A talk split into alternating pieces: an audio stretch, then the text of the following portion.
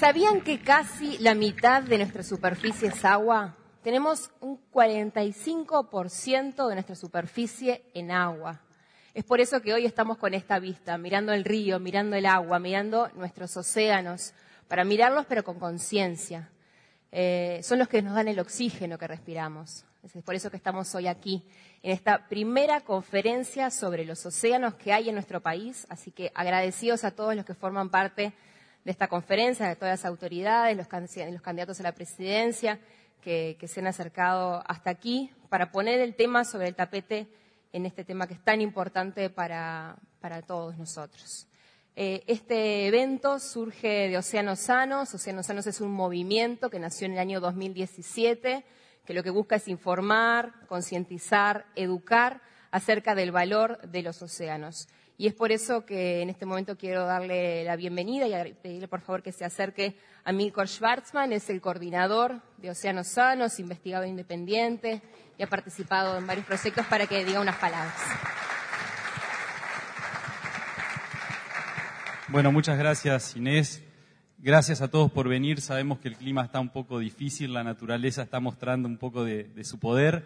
Este, no quiero hablar de océanos yo porque con las estrellas que van a ver hoy este, seguramente se van a deleitar, van a aprender mucho, que además de ser personas destacadas en, sus especialidades, son grandes personas como humanos, o sea, humanamente son personas increíbles que conocemos con Rodrigo de hace muchos años, así es que no quiero estirar más mi, discurso. Quería especialmente agradecer a las organizaciones que hacen posible que exista Océanos Sanos, las organizaciones que algunas hacen posible con su bolsillo y otras con su corazón. Ellas son Oceans Five, la Fundación de Leonardo DiCaprio, Gaia, especialmente a Fiona de Gaia, OCC. Y bueno, último quería agradecer a, último pero no menos importante, al equipo de Océanos Sanos. Océanos Sanos somos un grupo de personas que cada uno sabe un poco más de su tema, que trabajamos en esto y que, bueno, tratamos de hacerlo lo mejor que podemos. Somos humanos y a veces nos equivocamos y especialmente a las dos personas que se pusieron al hombro organizar esta conferencia, que muchos ya deben imaginar quiénes son. Este, y bueno, que la disfruten y nada, aprovechen esta oportunidad única de tener a estas personas que vienen de muy lejos, también viene gente de Uruguay, que van a dar unas exposiciones increíbles y en las cuales este, no veo la hora de sentarme y aprender un poco. Muchas gracias. Invitamos a, Rodrigo a acercarse. Rodrigo García es asesor, es creador, eh, director de director de, OCC, este, y también va a decir unas palabras. Bueno, muy buenas noches a todos. Realmente es un momento muy emotivo para nosotros, un momento que queremos que sea histórico, además, tener a los principales candidatos presidenciales aquí en esta conferencia no es menor porque demuestran un compromiso, un interés muy importante. Tener los expositores de renombre que ustedes van a ver hoy, que también nos realmente nos elogian con su presencia, para nosotros es muy importante. Las autoridades actuales presentes es otro eh, eslabón para, bueno, darle más eh, importancia a los océanos realmente. Eh, no en vano un biólogo dijo que conocemos mejor la superficie de la Luna que en los fondos de los océanos. Y eso, eso dice mucho. Y como si no, no recordáramos que el océano es uno, que no tiene fronteras políticas además. Nuestra salud depende del océano, y sabemos bastante poco a veces de eso, y la salud de los océanos hoy depende de nosotros. Y pensar que una de cada dos respiraciones que hacemos proviene de los océanos es como a muchos seguramente les sorprenda porque todos pensábamos que de las selvas venía la mayor parte del oxígeno, sin embargo viene del mar. Vivimos un momento muy crítico. Mientras estoy diciendo esto, en este minuto que pasó, más de 200 tiburones han sido masacrados, 100 millones al año por sus aletas. La sobrepesca es tremenda. No vamos a dar cifras del descarte pesquero, la acidificación del océano, que bueno, está destruyendo barreras de corales, continuamente. El futuro y el presente de los países hoy está en los océanos. La subsistencia alimentaria de la gente está en los océanos. Son millones de personas que viven. Tenemos prácticamente casi 400 kilómetros de territorio acuático hacia adentro, de, de columna de agua. Y sin embargo vemos esta franjita de apenas 30 kilómetros y no tenemos la más pálida idea, o algunos, quizás conozcamos un poco más lo que pasa mar adentro. Es hora de que le demos un poco más de importancia a la situación pesquera nacional, global, regional, a las áreas marinas protegidas, las posibles soluciones para, esto que tiene que ver con, bueno, justamente reservas marinas de interés pesquero. Hoy vamos a tener, además de los expertos, tenemos una sorpresa ahí, Max, que, está, ahí, está ahí bajo la manga, pero lo cierto es que una de las expertas mundiales, oceanógrafas más reconocidas hoy, la doctora Silvia Erle, nos dedicó un video especialmente para el Santuario de Uruguay y especialmente en esta conferencia. Vamos a estar escuchándola y quizás con alguna sorpresa. Pero también va a estar eh, este, virtualmente eh, Francisco Blaja, que es un experto mundial también de la FAO, que no pudo estar aquí, pero que nos dedicó un video, además muy, muy interesante, sobre el trabajo que él hace sobre pesca ilegal este, en, en, los mares de Filipinas y el Índico, etc. Seguramente que vamos a precisar muchas más conferencias como estas y acciones con urgencia, reaccionar juntos, sobre todo en este trípode que estamos viendo hoy, de gobierno, sociedad civil y sector privado. Este es el inicio, creemos que este es el inicio, crear reservas marinas puede ser un camino que no son para pescar menos, sino son para pescar más, fuera de ellas. Esos también son los grandes mitos que hay que romper. Las reservas marinas son para pescar más, no para pescar menos. Así que bueno, es hora de escuchar el océano, de no darle más la espalda y bueno, gracias totales a todos los que están aquí, que muchos son ya cara conocidas, autoridades, candidatos, expertos. Así que bueno, dejemos a los actores principales. Muchas gracias. Quédate por acá, quédate por acá, Rodrigo. Vamos a hacer un reconocimiento ahora a los candidatos a la presidencia que están aquí hoy. Eh, les, pedimos por favor que, se acerquen. Este, de allá tenés los, las cositas. Eh, Luis Lacalle de Pou, Daniel Martínez, Ernesto Talvi y Pablo Mieres. Este,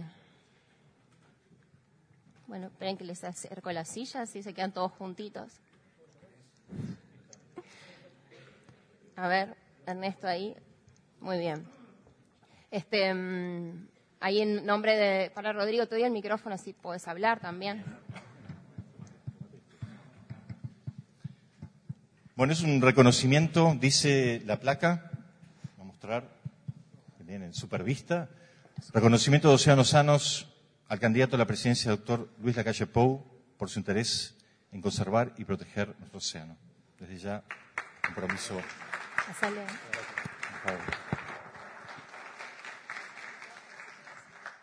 ¿Quieres decir unas palabras?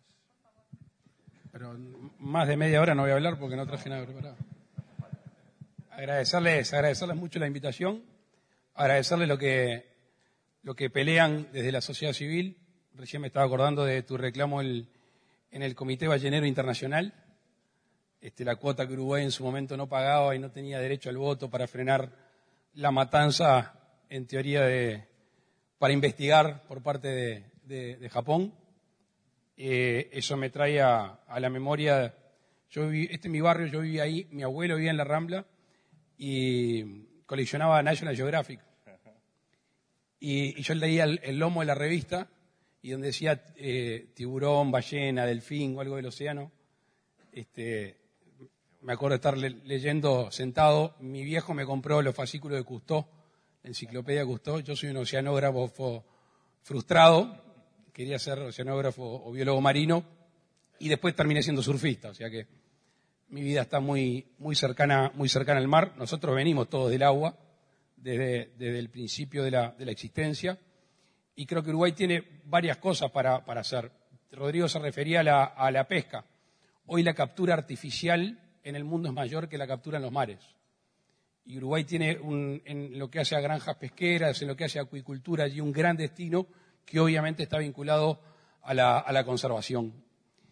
Tenemos un tema de este, vigilancia sobre el territorio y no lo estamos pudiendo hacer, no tenemos las herramientas ni los instrumentos por parte del Estado básicamente en la, en la Marina. Nos hemos agrandado en territorio, nos hemos achicado en, en, recursos. Tenemos que hacer escuchar nuestra voz en, en los foros internacionales, el, el, Océano Solo Uno. Yo me acuerdo cuando fui a Japón me peleé con los gobernantes japoneses porque dije, las ballenas que ustedes están matando acá en Japón son las que no están llegando a nuestras costas, que ahora por suerte se están, se están avistando. Y después, el océano que nos da vida lo estamos matando desde la Tierra. la isla, el continente de plástico que anda flotando por ahí, que por suerte un alemán loco inventó una máquina que quiere arrimarse y reciclar todo ese plástico, que no alcanza la plata en el mundo y para hacerlo, pero por lo menos hay iniciativas en ese, en ese sentido. Yo creo que más que un reconocimiento que me están dando, es un fardo, ¿no? Es un compromiso. Esto es, acordate que viniste, acordate que cuando eras candidato hablaste muy lindo, si te toca o a cualquiera de los que estamos acá, esto es una, un documento para que tengas en tu oficina y acordate que la vida viene de ahí, te conozco por suerte, la vida viene de ahí y nosotros tenemos que, que devolverlo para que siga siendo, habiendo vida. Así que muchas gracias por la invitación y me compromiso con el océano.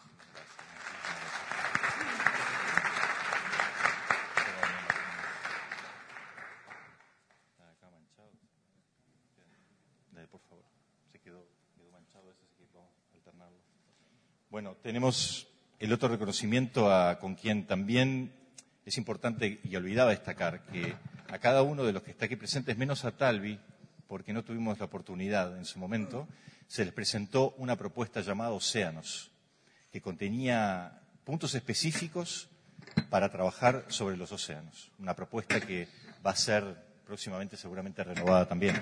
Así que con eh, Pablo Mieres también estuvimos y un reconocimiento a, su compromiso con los océanos también.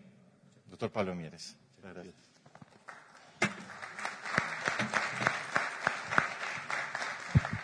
Bueno, muchas gracias a Océanos Sanos por la invitación y por este reconocimiento, que en realidad eh, era una obligación estar acá, porque uno se siente comprometido efectivamente con la demanda ambiental, que tiene una de sus dimensiones fundamentales justamente en el desafío de, construir o de regenerar océanos sanos, justamente.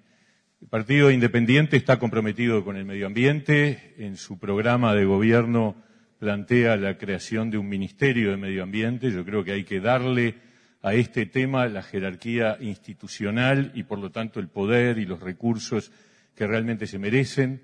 Tenemos un movimiento pro ecología dentro del Partido Independiente que expresa particularmente ese desafío.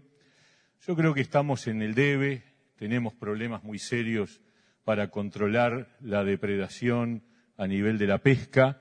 Tenemos, lo decía eh, el doctor, el senador Lacalle, sin duda este, un mar cada vez más ancho y más nuestro, que sin embargo nos genera el gran desafío de protegerlo.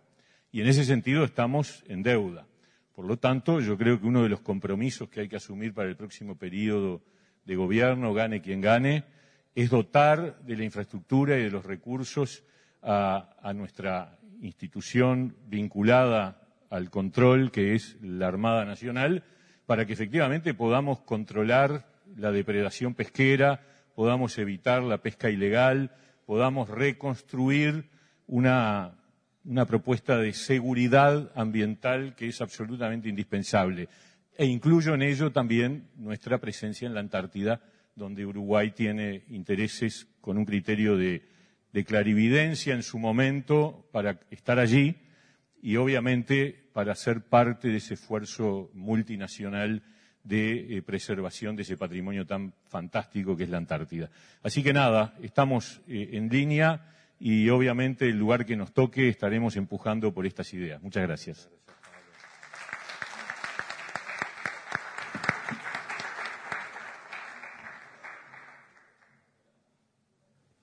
A ver, ahí te lo habilitaron. Gracias. Bueno, es mi turno. Eh, nuestro reconocimiento al ingeniero Daniel Martínez por su interés en conservar y proteger nuestro océano con quien tuvimos la oportunidad de tomar unos mates y conversar estos temas de manera muy amena Y, bueno, como dijo también Luis, este, con todo respeto, eh, de alguna manera los estamos abrochando con esto, después se los vamos a cobrar, así que este, muchas gracias por estar acá y unas palabras, por favor. Bueno, muy bien, muchas gracias. Como bien se dijo, esto más que nada un compromiso eh, de la charla que tuvimos, nos quedamos, creo que cuando uno puede tener alguna información, pero cuando tiene una información sistemáticamente organizada, impacta más. Pero como bien se dijo acá, hay compromisos que creo que sin duda son insolayables nuestros océanos cumplen un papel regulador del clima, generador de oxígeno, pero también fuente de alimento de buena parte de la población del mundo y sin embargo no estamos siendo coherentes con eso. Yo tomo sin duda todo el tema, cosa que hemos charlado muchas veces, el otro día cuando íbamos a Isla de Flores lo charlábamos con, con la gente, bueno, en mi época todavía de intendente, de, con la gente de la Armada, la importancia de, de utilizar la tecnología y de disponer de los recursos para la protección contra la pesca ilegal, ni que hablar, áreas protegidas. Y hay una cifra que estos días uno leyó y a mí me, ha impresionado y por eso la menciono, que es que también eh, la acción directa de la humanidad a través de lo que hacemos en tierra, como bien se decía, 23.000 toneladas de plástico se vierten todos los días en nuestros océanos. Bien se hablaba de esa isla flotante que, bueno, se está viendo tecnológicamente de qué forma eliminar pero además producto de la acción del hombre y de lo que termina en los animales, en los peces, etcétera, el ser humano, y me decían, yo dije un número y me decían que es, conservador, así que de repente es más, leí que cada uno eh, por semana, cada uno de los que estamos acá, de las y los que estamos acá, termina consumiendo 5 gramos de micropartículas de plástico cada por semana. Y me decían que es conservador, que de repente se puede pensar que es más. Si todos estos números, la realidad de lo que está pasando, la contaminación, el cambio climático y lo que consumimos y lo que vertimos sobre nuestros océanos no es una señal de alarma, yo creo que hemos perdido cualquier tipo de sensibilidad.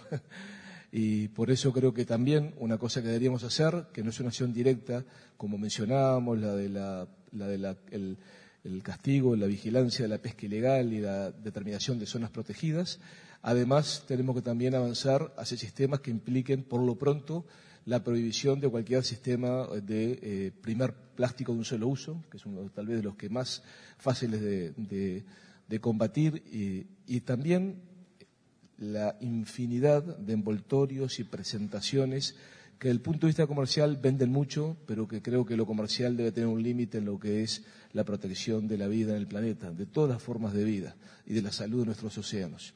Así que son, yo lo, decía un poco para, significarlo la prensa, creo que deberíamos hacer la lucha que hicimos contra el tabaco, tendría que ser la lucha contra los plásticos de un solo uso, o también eventualmente lo que son eh, trabajar con importadores y supermercados y poner reglamentaciones para eliminar todo tipo de envases superfluos.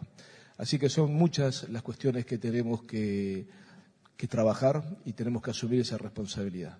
Y de la misma forma que Luis recordaba, este, su vinculación con el océano y con el mar, yo nací cerca de acá, más para el lado del faro Punta Carretas, este, inclusive está presente en, el, escudo del cuadrito, pero yo recuerdo que con 10 años y con una escafandra, eh, los muchos días de agua clara que había, no sé, ahora me parece que hay menos, pero bueno, uno se recogía plomadas, era, fue mi diversión durante tres o cuatro años, cuatro o cinco horas por día, en la playa, entre las rocas, este, entre la estacada y, Punta Brava recogiendo plomadas. Yo creo que si ahora hiciera eso, lo que vería sería un montón de plástico, de porquerías, de desechos humanos de todo tipo.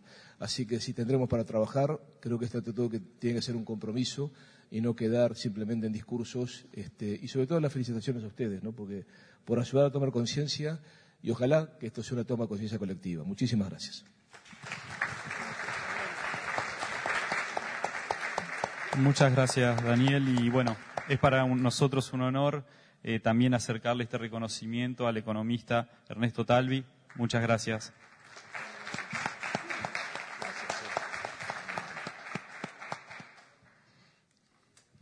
Bueno, muy amable, Rodrigo. Gracias. Eh, supongo que no tuvimos la oportunidad todavía de interactuar porque nadie esperaba que yo estuviera acá. Así que, que bueno, pero aquí estamos. Eh, eh, me alegró saber que, que la sede de Océanos Sanos aquí en Uruguay es en Arachaña, ahí cerca de La Paloma, donde pasamos 23 años de nuestra vida con mi esposa y mis hijos pasando allí los veranos, así que conozco el océano de, Rocha como la palma de mi mano. Eh, y no tengo mucho que agregar a lo que ya dijeron Luis, Daniel y, Pablo, pero sí quiero agregar una dimensión que este tema no es solo un tema, el tema medioambiental en general y de los océanos en particular, no es solo un tema de calidad de vida, de salud humana, es un tema económico. Y a veces nos olvidamos de eso y de hecho el programa de gobierno nuestro, Un pequeño país modelo, apunta a una estrategia de desarrollo económico que va de la mano de la protección de nuestras aguas, la protección de la biodiversidad, la protección de nuestros suelos, de la fertilidad de nuestros suelos, de nuestros recursos naturales. No hay nada que contraponga economía con ecología, al contrario, a lo que apuntamos es a un Uruguay natural de verdad que implica 256.000 kilómetros cuadrados de territorio marítimo que cuidar en todos los sentidos. Hoy tenemos, en fin, el, equipamiento más obsoleto de la historia moderna, de manera tal que es muy difícil para la Armada cumplir con sus cometidos. Pero fundamentalmente apuntamos a eso, a que el Uruguay natural, no solamente por nuestro turismo, que no recibamos a nuestros turistas con cianobacterias, sino lo que produce nuestra tierra, toda la cadena agropecuaria y agroexportadora, sean productos únicos, que incluyen genética, investigación, desarrollo, tecnología y ecología, que van a ser valorados, van a ser pagados a precios excepcionales por los mercados más exigentes del mundo. Por ahí va la cosa, así que cuenten con nosotros, el compromiso es firme, porque para nosotros esto es una prioridad. Muchísimas gracias a todos los candidatos a la presidencia. Sí, se pueden, eh, pueden bajar, ponerse cómodos para disfrutar de, de la conferencia. Sé que también hay integrantes del Partido Digital, del PERI y del Partido Verde Animalista presentes, a quien también les agradecemos el, estar hoy aquí presentes. Y, mm, a continuación eh, vamos a invitar a, em, desde la Armada Nacional, tenemos la presencia del prefecto del puerto de Montevideo, el capitán de navío Marcos Paulini, que lo invitamos por favor a acercarse.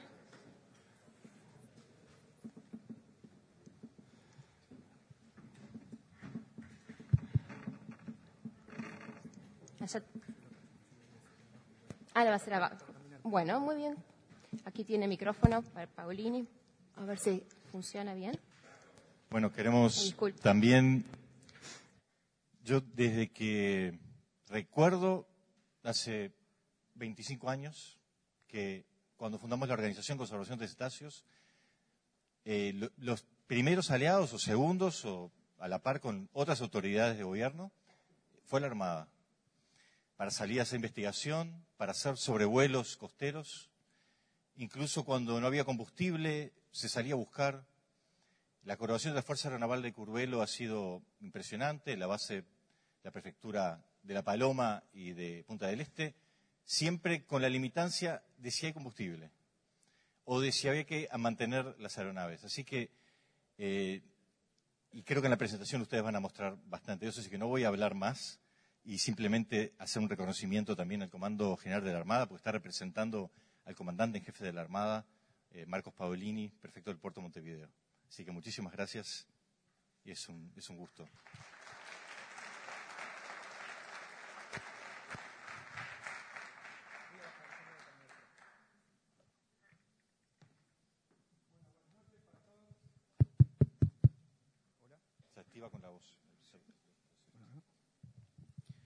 Buenas noches a todos. Eh, soy el capitán de navío Marcos Paolini, prefecto del puerto de Montevideo, y hoy, eh, en estos días, he sido designado por el almirante Avilleira, señor comandante en jefe de la Armada, para representarlo, ya que él mismo se encuentra en una misión oficial en Colombia. Así que, bueno, primeramente quiero agradecer a la organización de esta conferencia por habernos dado a la Armada Nacional la oportunidad de expresarnos y contar las actividades que la Armada Nacional de la República Oriental del Uruguay realiza, como bien decían recién los representantes, es una realidad con los medios que la Armada Nacional tiene, tratamos y hacemos mucho más de lo que está a nuestro alcance. Tratamos de, con esos medios, cumplir la misión lo mejor que se puede. Así que bueno, quiero agradecer a Rodrigo, a Inés y a los demás representantes que nos han dado esta oportunidad.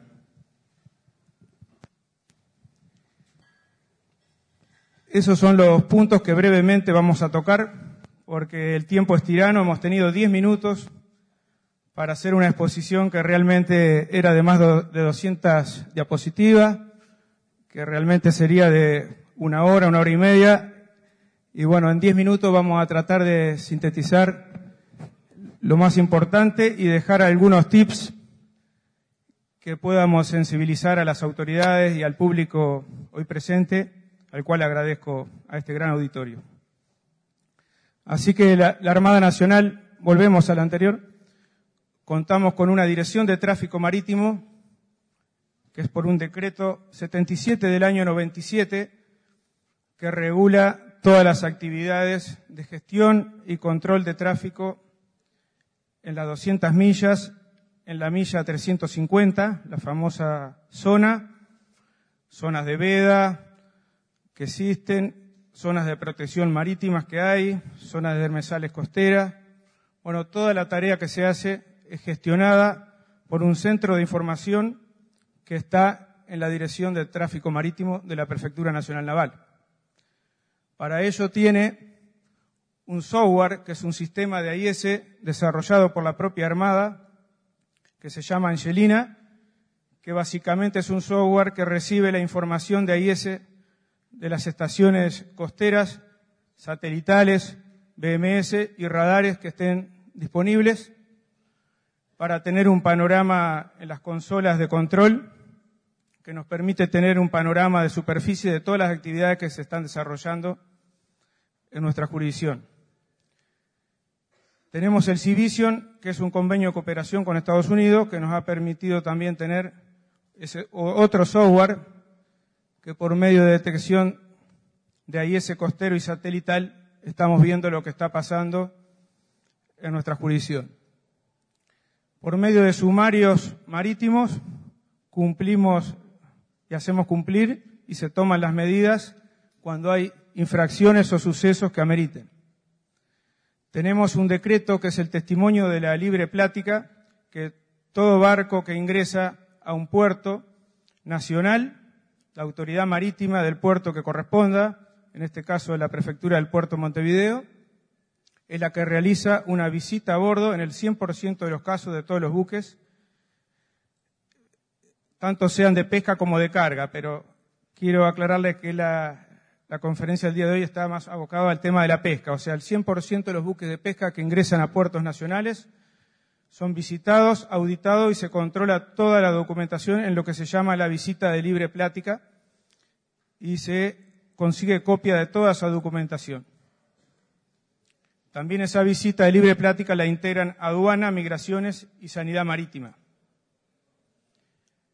Contamos con un marco legal en la disposición marítima 112, que es la que trata el tema de los buques pesqueros y sus plantas de amoníaco, los que la tienen.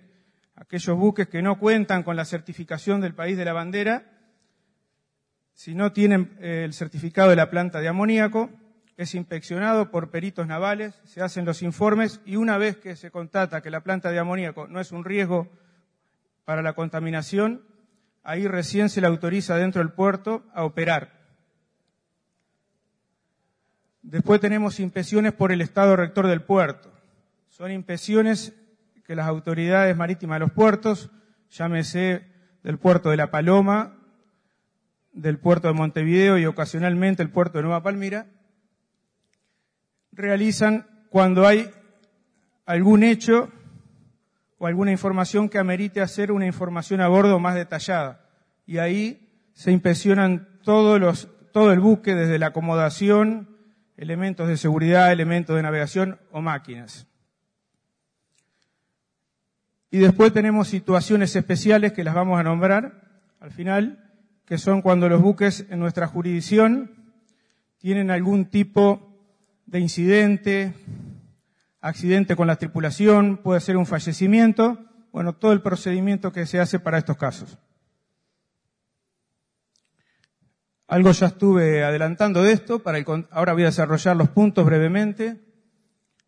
Para el control de tráfico marítimo tenemos el marco legal, que es un decreto 77 del 97, que en ese establece todas las estaciones costeras que tenemos en los puertos, tanto de control de puerto como de estaciones costeras, las frecuencias, la función, dónde están ubicadas, datos de los teléfonos, mail de las diferentes estaciones.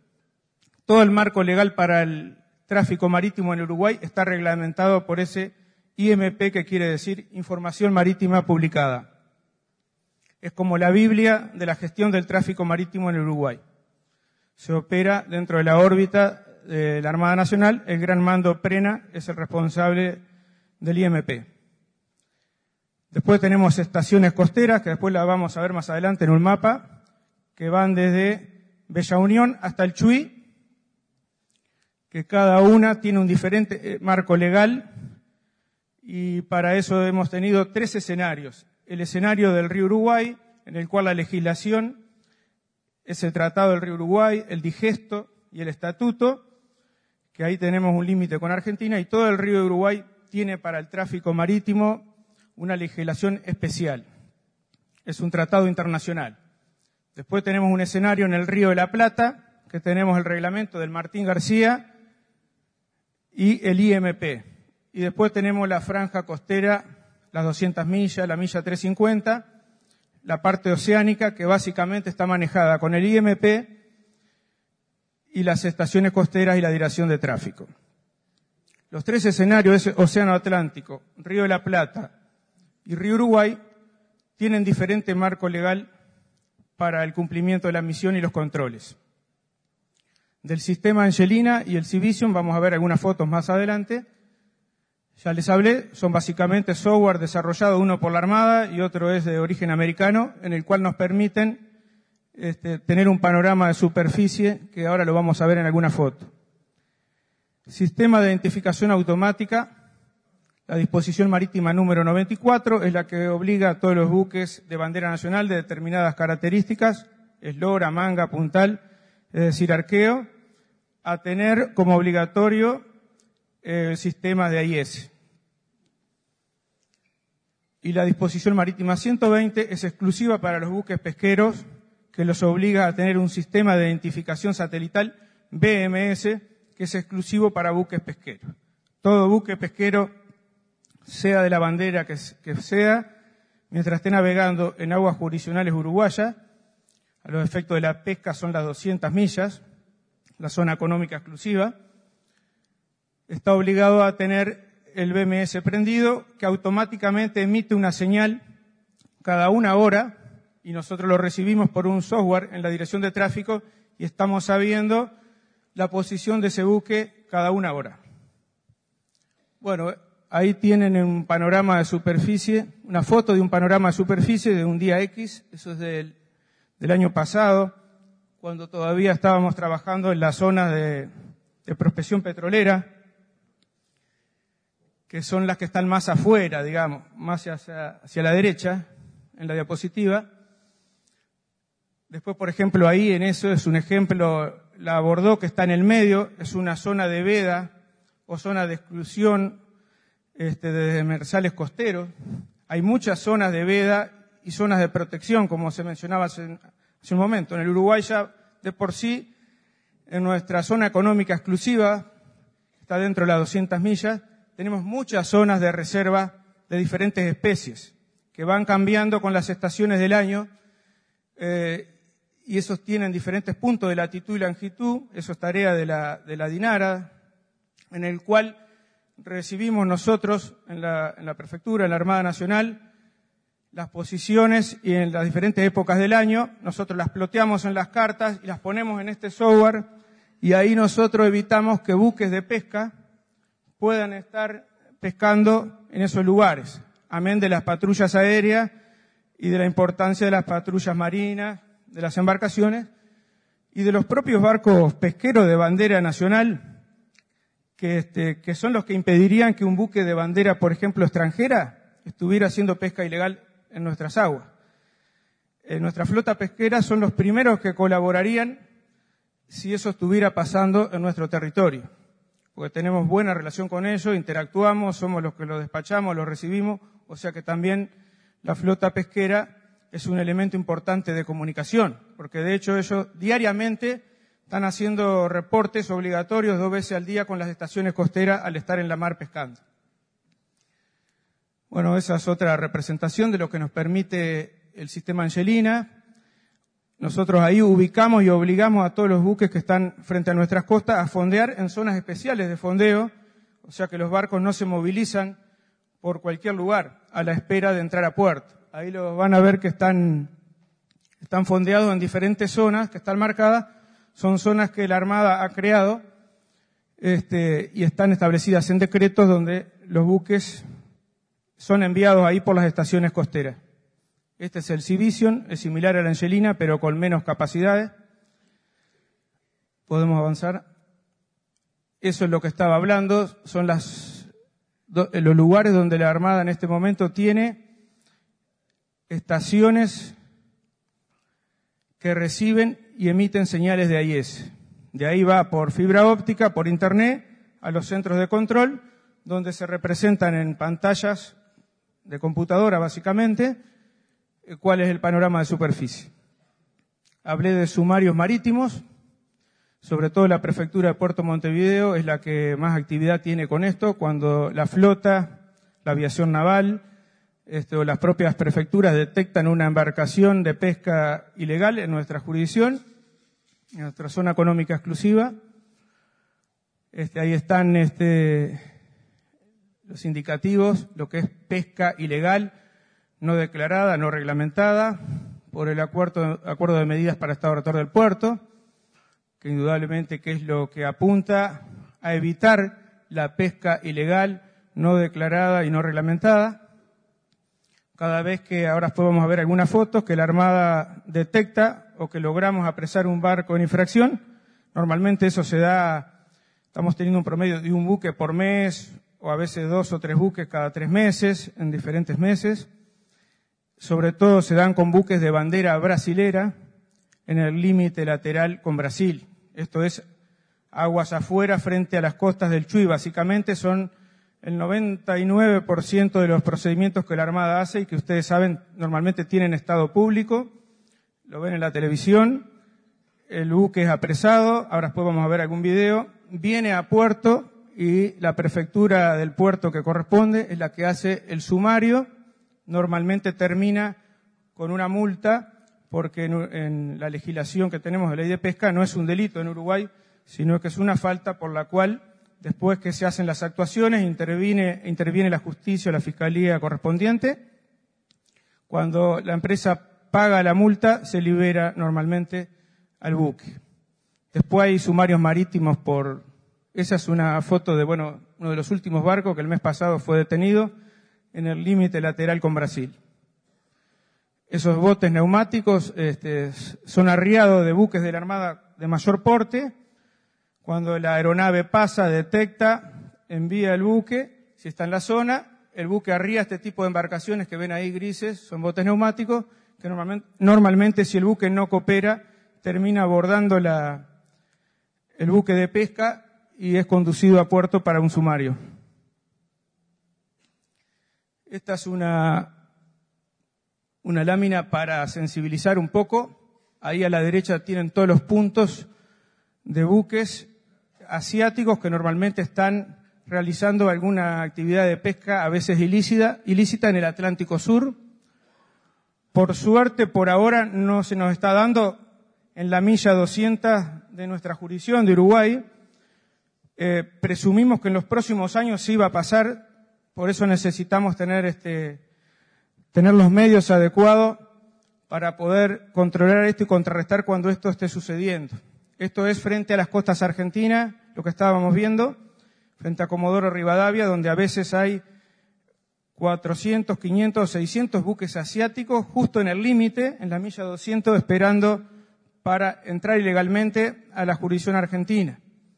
Nosotros, hoy por hoy, esta, esta problemática no la tenemos, pero sí tenemos este, muchas especies que son tentadoras para, para buques que están en el Atlántico Sur. Y bueno, prevemos que en la próxima década sí, esto va a ser un problema importante para el país porque se van a estar llevando ilegalmente los recursos, por lo cual es importante que mejoremos un poco a pesar de todo lo que tenemos, pero necesitamos algunos elementos importantes para hacer presencia. En este caso, estamos hablando de contaminación, situaciones que se dan habitualmente a veces en el puerto de Montevideo, incendios a, buques donde embarcaciones trabajan en la lucha contra la contaminación. Ya estamos cerrando, pido dos minutos. El famoso tema de los cables submarinos, también los tenemos representados en un panorama de superficie en este software que hemos desarrollado. Esos cables que van de la costa argentina a Punta del Este son los que traen el Internet al Uruguay, eh, van en el lecho del, Río de la Plata ahí. Ha pasado, el, ¿qué nos pasaría a los ciudadanos, a nosotros, si en este momento no tuviéramos el WhatsApp o el Internet? Bueno, este, un buque que fondee ahí o un pesquero que arrastre daña esos cables y seguramente nos vamos a quedar un tiempo importante sin, sin esa tecnología o sin ese servicio del Internet. Esto es un procedimiento de hace 15 días en la milla 188. Estamos hablando 350 kilómetros afuera del límite exterior del río La Plata, que empieza frente a Punta del Este. Como decía hoy Rodrigo, casi 400 kilómetros afuera de nuestras aguas. Bueno, ahí un barco, un par de barcos chinos que venían con destino a Puerto Montevideo tuvieron un siniestro y, bueno, derrame, contaminación. Estamos terminando el sumario, estamos en la etapa de dar vista por decreto 500 a la compañía armadora solidaria en Uruguay, la agencia marítima, y ya se está aplicando la multa correspondiente, que son multas bastante importantes de mil UR para arriba. Esto es lo que realizamos que yo le comentaba hoy, la visita de libre plática, es un testimonio, es un decreto que nos obliga a cada barco, en este caso pesquero, que ingresa a un puerto uruguayo, normalmente las bases más importantes Montevideo, se va un oficial a bordo acompañado de un ayudante y se revisa toda la documentación del buque y se le da entrada. Después de la visita de libre plática, recién el buque puede comenzar a operar en el puerto de Montevideo. Antes de la visita de libre plática, en el caso de buques pesqueros, se recibe una solicitud de la agencia se recibe una solicitud que la emite la DINARA, ya estamos terminando, en el cual la autoriza, que la autoridad pesquera DINARA, al buque a ingresar a Puerto Uruguayo, la NP le asigna un muro y ahí nosotros recién vamos a bordo y hacemos la visita técnica de libre práctica y documental. ¿Podemos pasar al video, por favor?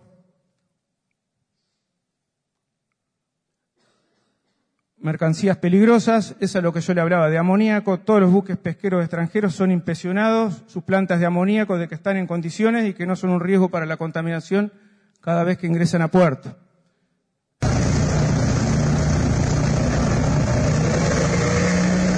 Ese es un video de el último procedimiento que hubo hace 15 días.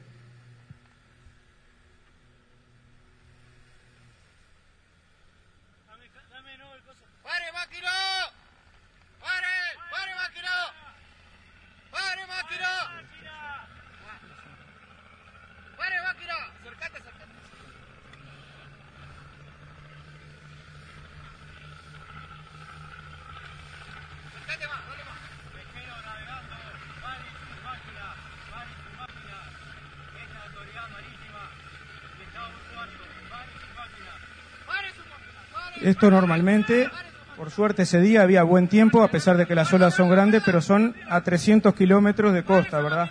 Del límite exterior del, del río La Plata.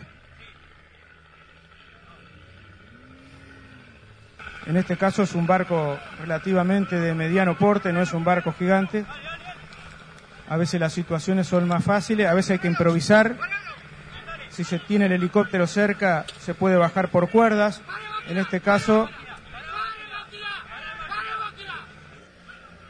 siempre hay temas de idioma, temas de comunicación, los barcos quieren, no se dejan, disparan, no se quieren este, dejar abordar, a veces quieren, eh, quieren embestir a, los buques y a nuestra gente, normalmente tiran el barco de ellos por las embarcaciones, siempre terminan cooperando en los últimos momentos. Bueno, esta diapositiva es para dejarlos pensando, es un panorama del día de ayer, cómo estaba el tráfico en el mundo en el día de ayer. Todos esos barcos, esas son las rutas de navegación que salen y van desde el Atlántico Sur. Cada línea de esas que ven casi pegadas son, son rutas de buques regulares que manejan este, la mercadería en el mundo, ¿verdad? Eso también es del día de ayer, en la zona, en esta parte del planeta, y eso, permanecemos ahí un poquito, esa es la situación que está viviendo Argentina, muy cerca de nuestro territorio, con los buques asiáticos que están en la milla 200, es decir, casi a 400 kilómetros de la costa.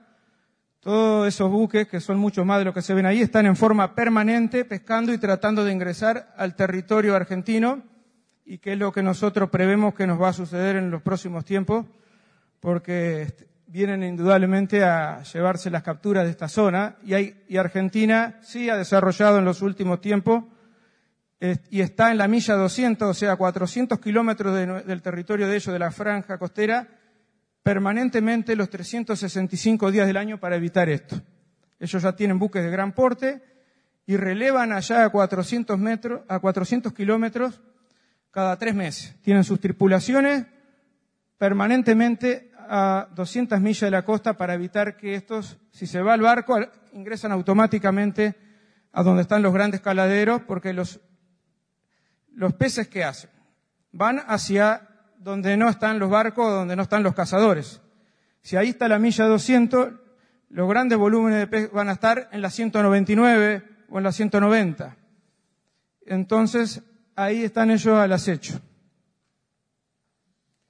Y este es este, el fin de la presentación. Lamento que he tenido que ser bastante rápido. Eh, no, perfecto, muchas gracias. Muy amable, muchas gracias, Por, por, su tiempo, por explicarlo y esas, y esas imágenes que dicen todo. Esas fotos este, que capaz que más tarde podemos hablar con, de ellas con, con Claudio Campaña que nos acompaña hoy que, y que viene desde Argentina. ¿Está ahí al lado? A continuación le vamos a pedir la palabra al director de Nacional de Medio Ambiente, a quien agradecemos a él y al Ministerio que nos ha brindado eh, su apoyo de interés ministerial a esta conferencia. Bueno, Alejandro, antes de tu palabra, entregarte un reconocimiento también, ingeniero químico Alejandro Nario, por eh, director de Dinama, Ministerio de Medio Ambiente, por bueno el interés en proteger nuestros océanos. Eso nos consta también de que hemos hecho lo, todo lo que se pudo, al menos, se ha hecho y creo que hay un camino de aquí en más. Así que muchísimas gracias, Alejandro. ¿Decir las palabras?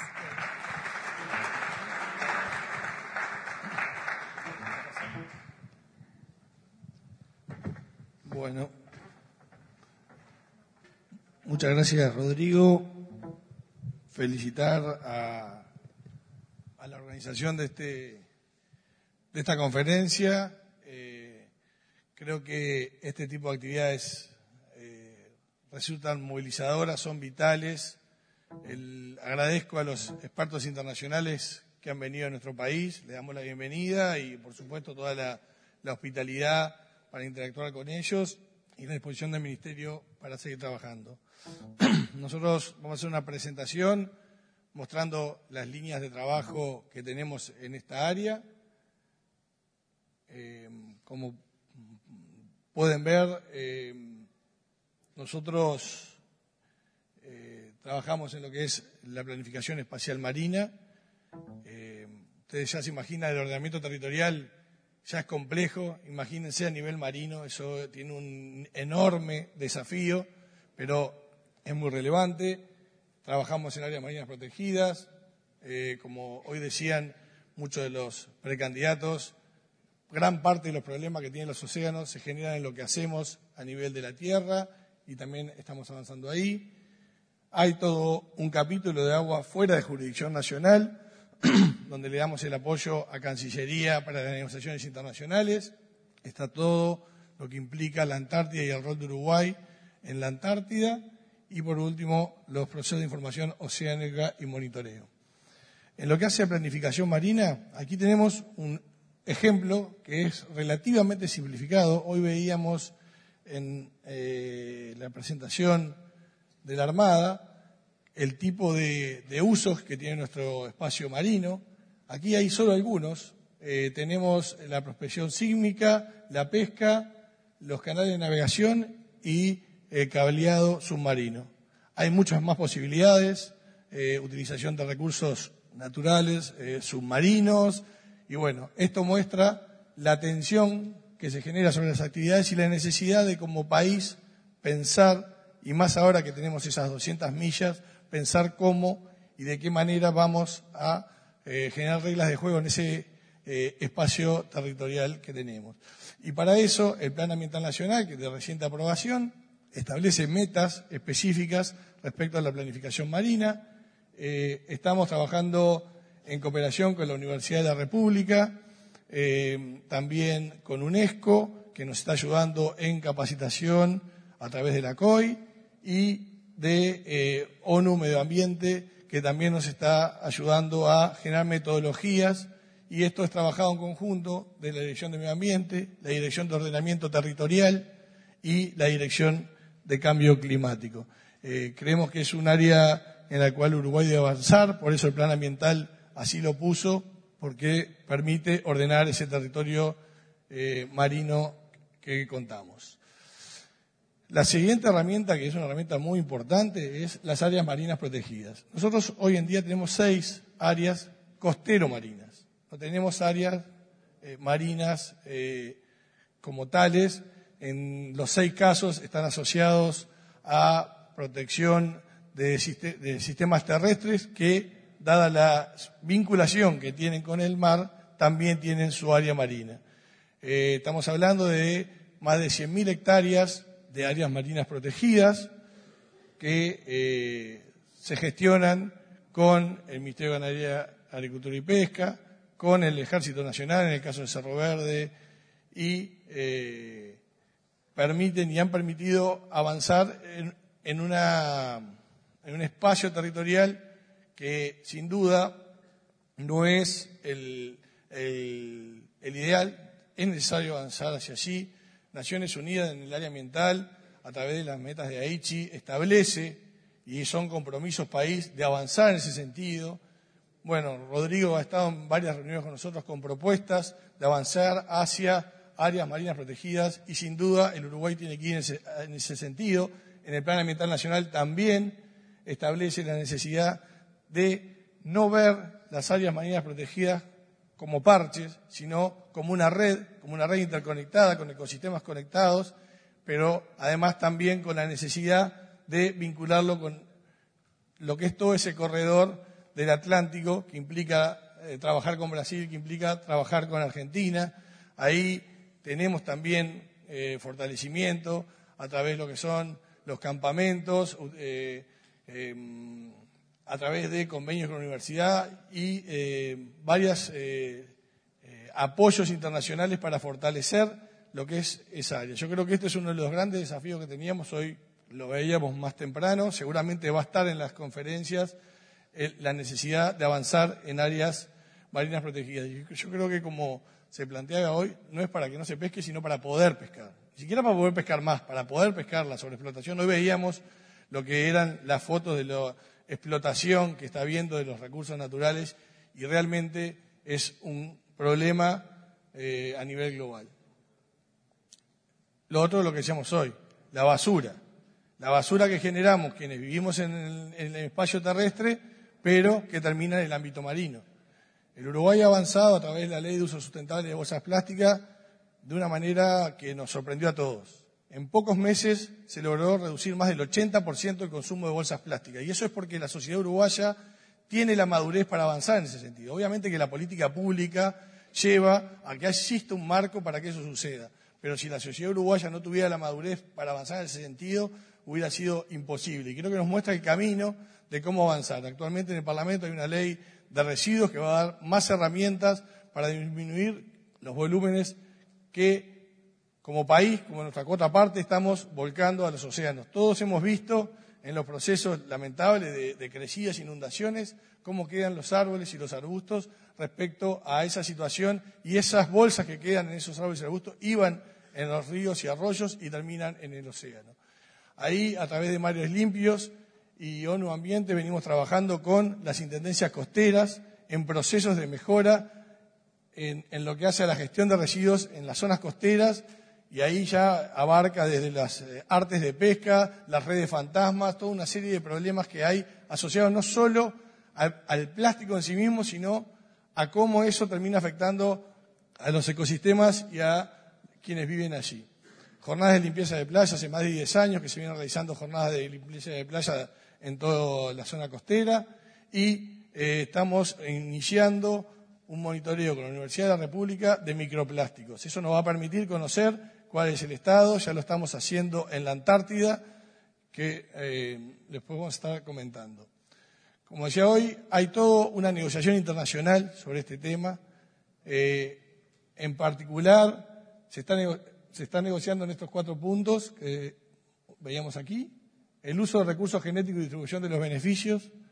Todos tenemos en nuestros espacios pero también aguas afuera, recursos genéticos, que hay que dar una discusión de cómo y quién se lo apropia. Hoy en día lo único que hay es una apropiación comercial de esos recursos genéticos y no hay una distribución en función del bien público a nivel global. Los únicos que tienen la capacidad de desarrollar eso son las empresas privadas y a nivel de ONU se está discutiendo cómo avanzar en eso. Lo otro es la conservación basada en áreas, áreas protegidas fuera de los espacios territoriales de los países, la evaluación de impacto ambiental, ¿cómo hacemos cuando no, no integra ningún espacio eh, de ninguna nación soberana? Es toda una discusión. Hoy veíamos las fotos y los barcos en la zona justamente fuera de las jurisdicciones nacionales. Porque en la jurisdicción nacional puede haber bueno, malo, más o menos control, pero hay un control. Pero fuera de esa área, la depredación que se está dando a nivel de los océanos es realmente terrible. Y por último, el fortalecimiento de capacidades que implica la coordinación internacional. Eh, a diferencia de lo terrestre, eh, la prospección marina y la investigación marina es muchísimo más cara y más compleja. Y eso necesariamente requiere coordinación. En estos cuatro temas que está negociando nuestra Cancillería, nosotros los estamos apoyando. La Antártida. Uruguay es uno de los pocos países privilegiados a nivel del mundo que tiene capacidad de decisión sobre la Antártida. Participan todas sus comisiones de decisión científica, de cuotas de pesca, de cuotas de investigación. Entonces, nosotros tenemos una gran responsabilidad. El Instituto Antártico ha tenido en este periodo un gran eh, impulso de coordinación. Nuestro ministerio pasó a integrar el Instituto Antártico, que antes no lo integraba. El Ministerio de Industria también. Eso permitió coordinación de capacidades, coordinación en la investigación científica necesaria. Como decía hoy, el eh, mar Antártico tiene una gran cualidad y es que se lo considera uno de los mares más limpios a nivel global. Pero en esos mares más limpios se encontró microplástico. Los investigadores de la Universidad de la República encontraron micro, microplástico que nosotros usamos como línea de base para comparar con lo que vayamos a encontrar en la investigación que vamos a estar haciendo en el Uruguay. O sea que donde empezamos a no encontrar nada, igual se encontró plástico.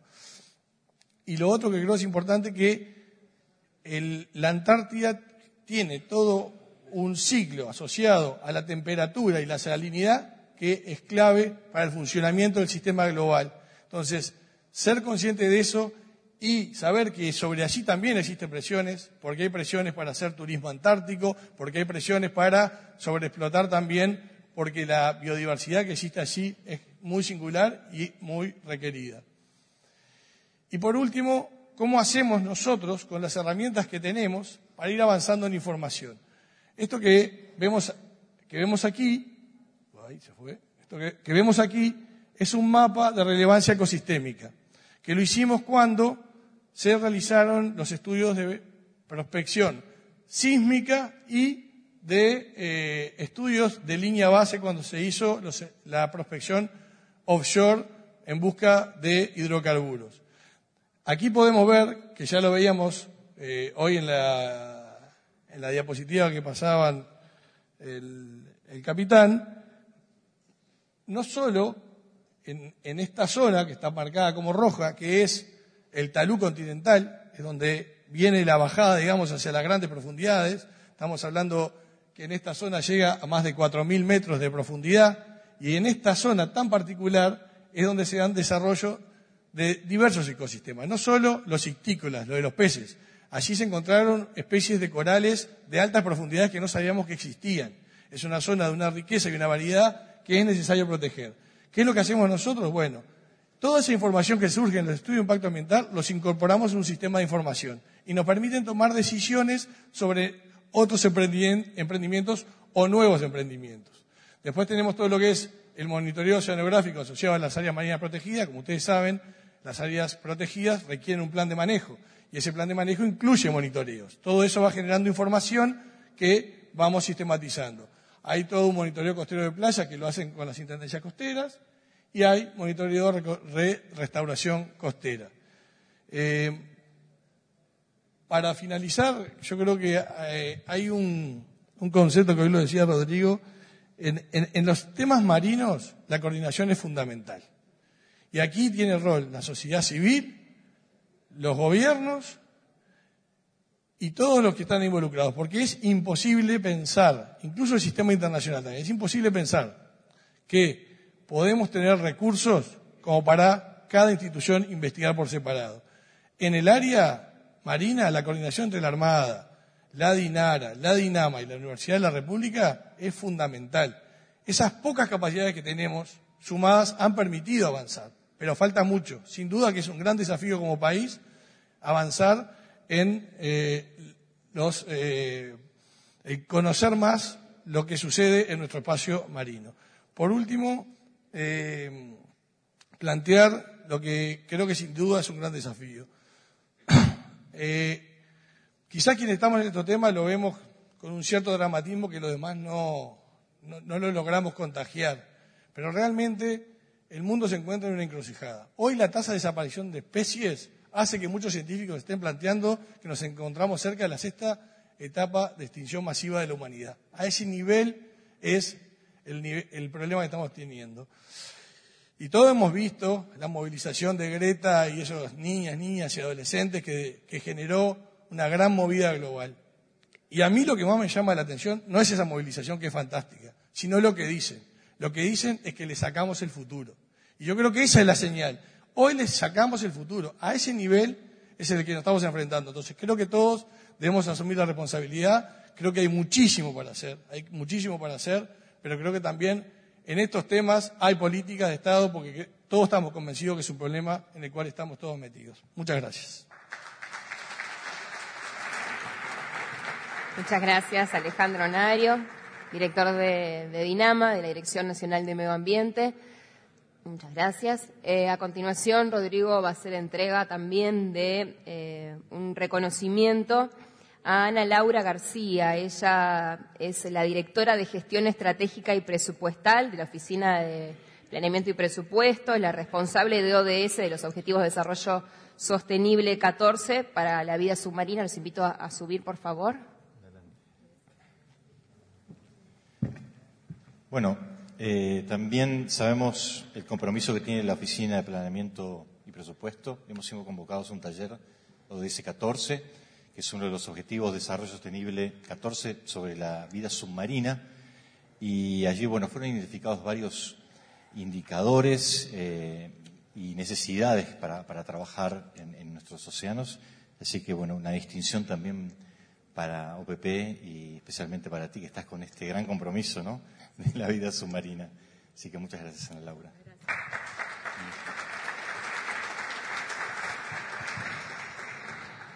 Bueno, eh, yo recibo este reconocimiento en nombre de la Oficina de Planeamiento y Presupuesto, eh, que junto con la Agencia Uruguaya de Cooperación Internacional y el Instituto Nacional de Estadística somos los tres organismos de la Presidencia de la República que estamos encargados de la implementación de la Agenda 2030 en Uruguay que eh, esta agenda es una agenda eh, que ha sido comprometida por los 193 países de las Naciones Unidas, es una agenda que se definió a partir del año 2015, que eh, incorpora a la agenda de los objetivos del milenio que venía previamente comprometida por Naciones Unidas, que era una agenda social incorpora la dimensión económica y la dimensión ambiental, dándole un rol preponderante eh, a la dimensión ambiental.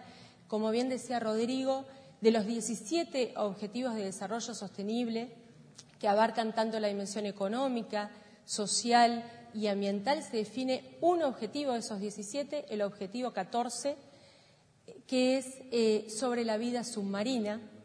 Este objetivo, si bien las tres instituciones que les comentaba somos las encargadas de recopilar la información, de eh, informar ante las Naciones Unidas de los avances a nivel nacional, son los actores eh, nacionales, tanto de los organismos públicos competentes como los que me precedieron, de la Armada y en particular de la Dirección de Medio Ambiente, la DINAMA, del Ministerio de Vivienda, junto también con el Ministerio de Ganadería y eh, otros actores públicos competentes que junto con la academia, con la Facultad de Ciencias, con el sector privado eh, y eh, con la sociedad civil, han reportado los avances del país en esta materia que entre los principales desafíos que se presentan es la necesidad de más sistemas de información, eh, que, como les comentaba eh, Nario, ya se ha avanzado mucho en nuestro país, se viene avanzando y desde el 2017 que identificamos las necesidades de estos sistemas, se ha avanzado en este monitoreo. Y eh, decirles que este no es un problema que únicamente enfrenta Uruguay, bueno, ustedes que son entendidos en la materia lo deben saber mucho más, pero este objetivo, el ODS 14, cuenta con 10 indicadores. Y de esos 10 indicadores, solamente dos tienen definida una metodología para su cálculo ante las Naciones Unidas. ¿sí? O sea que todavía eh, a nivel internacional se tiene que avanzar mucho en la definición de estos sistemas de monitoreo, eh, de aquellos indicadores que interesa y que es posible medir. Y bueno, desde la Oficina de Planeamiento y Presupuesto, además, estamos muy comprometidos con el medio ambiente, siendo que eh, es una de las dimensiones que están contenidas en la Estrategia Nacional de Desarrollo que se presentará a fines del mes de agosto. Bueno, muchísimas gracias eh, y les deseo lo mejor en esta jornada. Muchas gracias, Ana Laura. La organización Océanos nos comentaba hoy al principio que se había reunido con eh, más de 15 precandidatos antes de, junio y en este caso hoy está presente Carolina Cosa, así que también Rodrigo, en nombre de la organización, le quiere hacer entrega de, un reconocimiento. No, se la esperaba. No se la esperaba, no, quedó sentadita.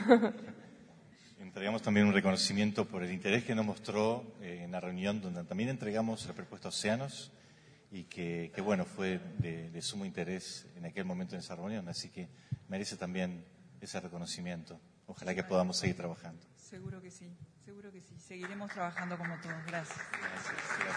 Muchas gracias. Bueno, muchas gracias. También quiero hacer mención que está eh, el Cabildo abierto hoy aquí con su asesor referente de medio ambiente, que también nos informaron hablando de los otros partidos que habían mostrado interés eh, en esta temática. En este momento voy a hacer eh, pasar a los primeros dos conferencistas que van a estar acompañándonos. Andrés Milesi, por favor. Y también a José Truda de Brasil. Eh, ambos van a estar en, este, mm, en esta primera parte que, estamos en un ratito por, finalizar este primer bloque. Eh, luego va a haber un coffee break de gentileza de Acuaria, a quien agradecemos la, compañía. Y mm, posteriormente seguimos con los otros tres conferencistas y luego habrá un after con, con Corona, a quien también agradecemos. Eh, por favor, tomen asiento por aquí. Andrés, te dejo si querés. Este. Les cuento que en la libreta que les entregaron van a ver eh, en una de las hojas que dice para preguntas, o sea que si ustedes tienen alguna consulta pueden hacerla ahí y en esta primera parte, cuando terminemos, nos trasladan esas, hojitas para que este, los conferencistas puedan responder sus preguntas. Está Lucía y Dalma, dos, dos eh, voluntarias de Océanos Sanos allí atrás, que van a estar recepcionando las preguntas. Em, así que bueno, Andrés Milesi es de la casa, trabaja en Argentina, pero, pero es, nuestro representante uruguayo, así que bueno, bienvenido, que llegó por un ratito también Andrés, porque él no, bueno, no vive acá y ya en, en un ratito se va. Es oceanógrafo, es biólogo marino eh, y trabaja en la Comisión de Investigaciones Científicas de la provincia de Buenos Aires. No sé si preferís quedarte sentado acá o parado, como tú te quede mejor, Andrés. Sí, quizás me pare. Buenas noches a todos, gracias. Este, disculpen la voz, estoy con un broncoespasmo de hace unos días, quizás sea también por los nervios ¿no? de, la, charla. Este, no sé si podemos empezar, ahí está.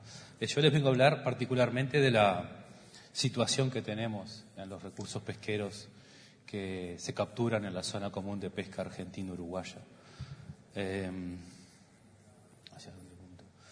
Obviamente que las pesquerías eh, tienen un problema a nivel mundial, hay una crisis donde la mayoría de los recursos pesqueros están sobreexplotados o en su máxima capacidad de extracción. Alrededor del 80% de los stock pesqueros tienen este problema. Eh, estamos en una situación. ¿Perdón? Ah, ok. Estamos en una situación bien complicada entonces y hay que buscar este, alternativas y soluciones. Estos grafiquitos muestran una evolución. No sé cuál es el.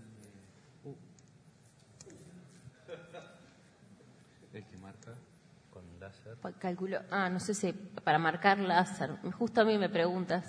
Este. A ver.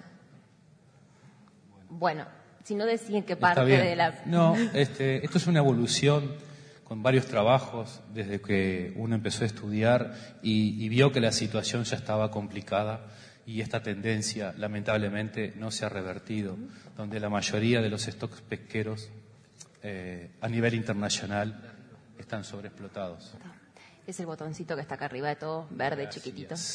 Entonces, en un estudio, si vemos allá o si vemos acá, eh, del año 97, eh, pionero en este sentido, eh, muestra esta tendencia y que la misma en los años actuales sigue la misma tendencia. Es decir, que con todos los esfuerzos que se han hecho, eh, seguimos haciendo daño a los ecosistemas.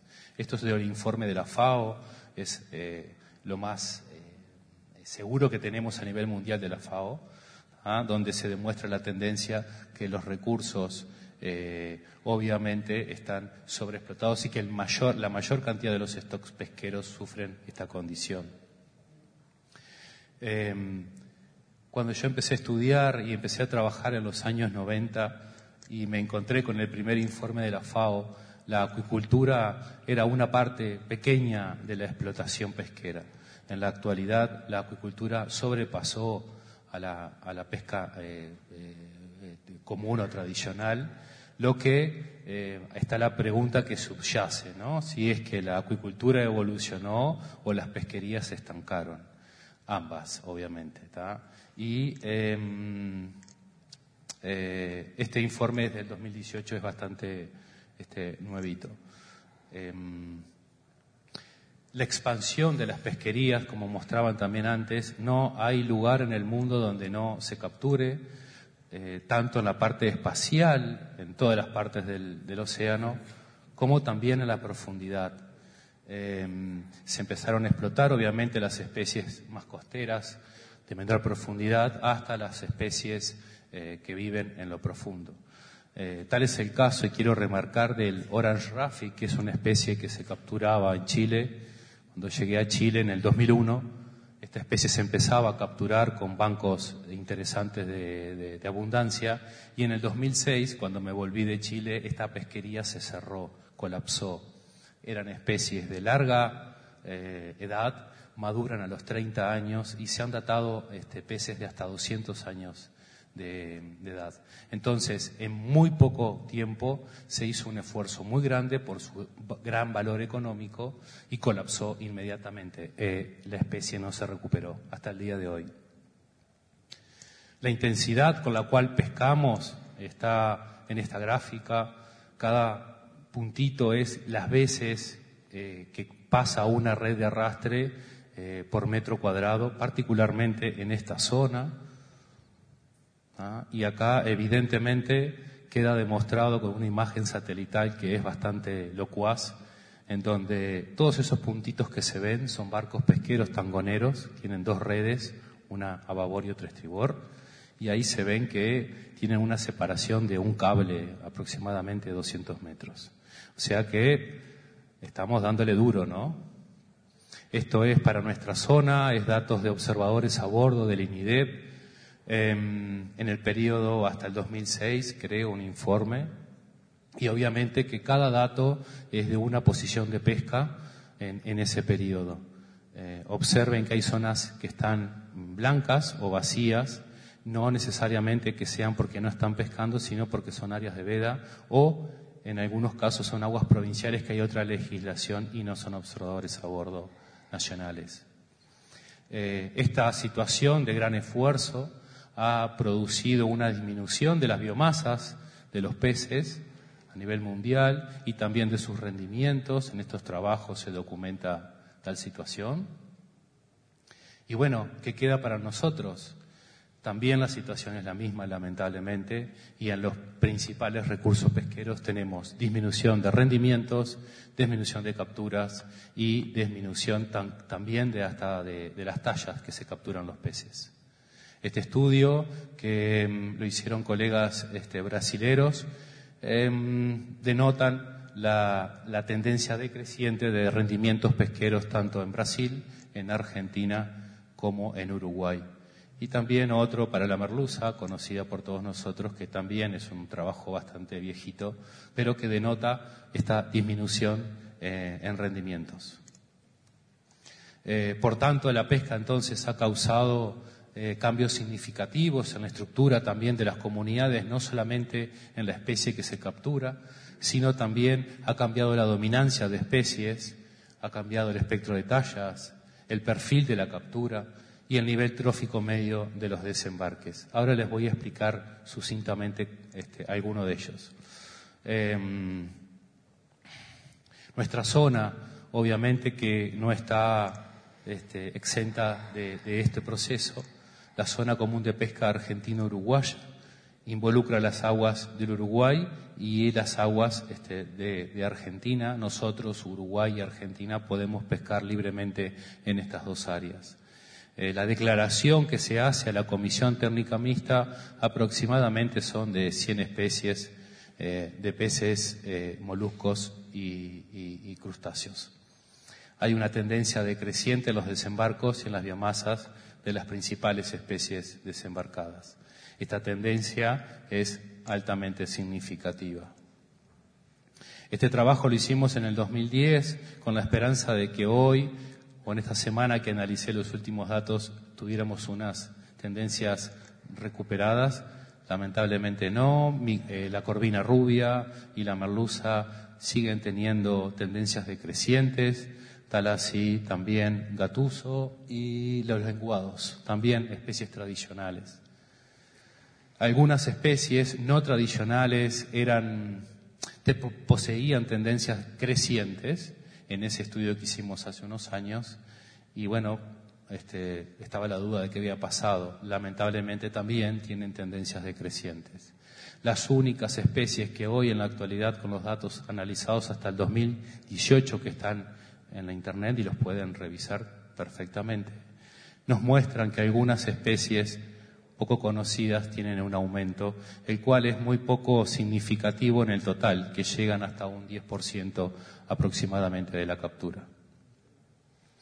Si bien hay medidas de manejo las cuales son redundantes y apuntan a lo mismo, cuotas, tallas mínimas de captura, áreas y épocas de veda, un cierto tipo de malla, dispositivos de exclusión y regulación del esfuerzo, esta tendencia lamentablemente no se ha revertido.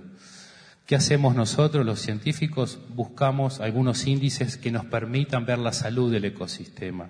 Como cuando vamos al doctor, nos toman la temperatura, nos sacan un análisis de sangre, se hace un pequeño análisis que se llama el nivel trófico medio de los desembarques. Este nivel trófico demuestra una tendencia que se empieza con el desarrollo de las pesquerías de alto nivel trófico y supuestamente tiene una tendencia decreciente, donde el mar quedaría solamente con especies de bajo nivel trófico y de alta tasa de crecimiento. Este índice ha sido probado a nivel internacional, hemos publicado este, bastante eh, eh, al respecto. Estas son las especies que utilicé para este análisis, más de 90. Es una simple cuenta, es una multiplicación y una división. Eh, hicimos estos trabajos ya con este, colegas y, amigos, por suerte, hace unos años, demostrando que el efecto del proceso de fishing down food marine webs, es decir, pescando hacia abajo de las tramas tróficas marinas, se daba en nuestra zona. Y lamentablemente la pregunta que, otra vez estaba por debajo es qué había pasado hoy en la actualidad. este trabajo fue en el 2010 y hoy, eh, con los análisis eh, que hemos hecho, eh, demuestran esta tendencia, tendencia decreciente y negativa, lamentablemente. Entonces, las tendencias en los últimos 30 años que he observado, que hemos observado en las capturas de la zona común de pesca argentina-uruguaya muestran una disminución de los volúmenes desembarcados, casi todas las especies, disminución significativa en el nivel trófico medio, este índice, y desaparición de pesquerías de bajo y de alto nivel trófico, quizás por situaciones ajenas a la biomasa del recurso, quizás algunas por situaciones más bien económicas o medioambientales también. Entonces, eh, ¿quién podrá ayudarnos? Nosotros, los políticos, la ciudadanía, los científicos, tenemos que trabajar en conjunto para tratar de revertir esta situación. Eh, ¿Cómo? Bueno, eh, reinventando el manejo pesquero, algunos conceptos, el manejo pesquero basado en el ecosistema, restauración, creación de áreas marinas protegidas, comanejo, eh, control de la pesca ilegal, eh, estudios de largo aliento, obviamente, oceanografía, pesqueros de dinámica poblacional, etcétera, que en Uruguay eh, hay muy poco y lo que hay es, escueto. Y los nuevos recursos pesqueros, que no nos pase con lo del Orange Rafi. en los últimos años, particularmente un grupo este, de trabajo que tenemos en Mar del Plata, estamos registrando especies desde de Brasil que se están capturando en Mar del Plata. Y no una, sino que más de 40 registros al año. Entonces, ¿qué? Vamos a explotar otra vez una especie que ni siquiera sabemos que existía o que se confundía con otra, como por ejemplo la chernia, que hay dos especies de chernia. Eso me enteré el año pasado. Los pescadores ya lo sabían de los años 90. Entonces, para que no pase eso, tenemos que actuar. Muchas gracias a ustedes. Muchas gracias, Andrés.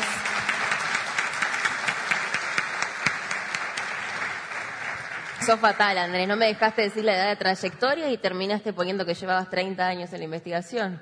Bueno. Eh, es el momento de José Truda, él viene desde Brasil, es el director del Instituto Ballena Yubarte, fue coordinador de articulación de la Secretaría de Medio Ambiente de Brasil, asesor de la presidencia del Instituto Brasileño de Medio Ambiente y Recursos Naturales Renovables.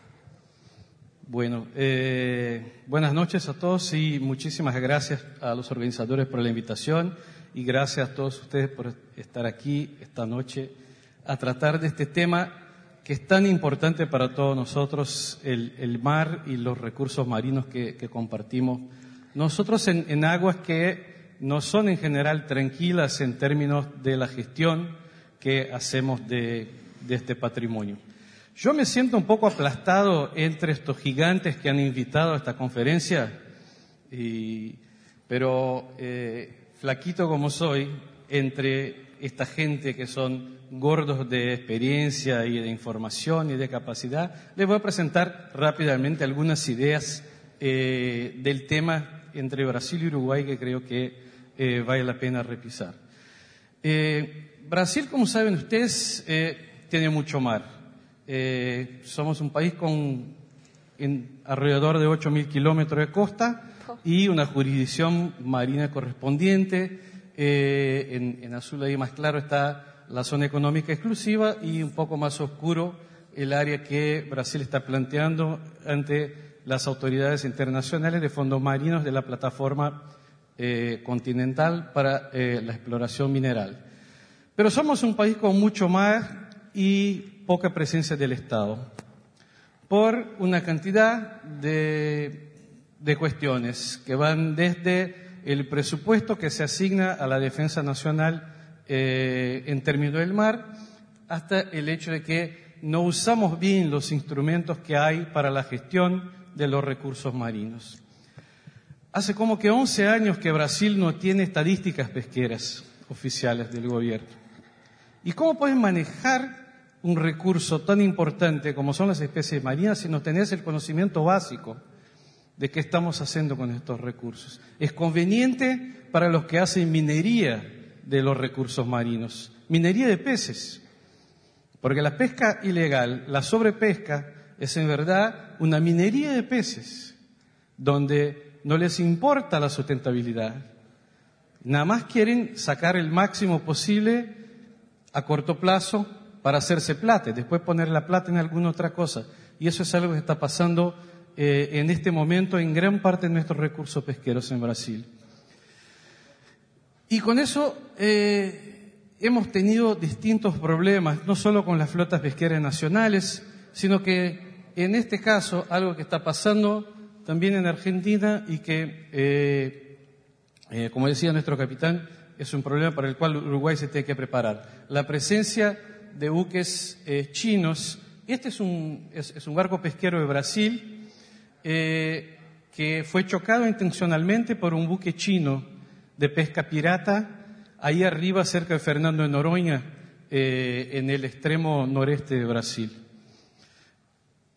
Eso quiere decir que estamos en guerra.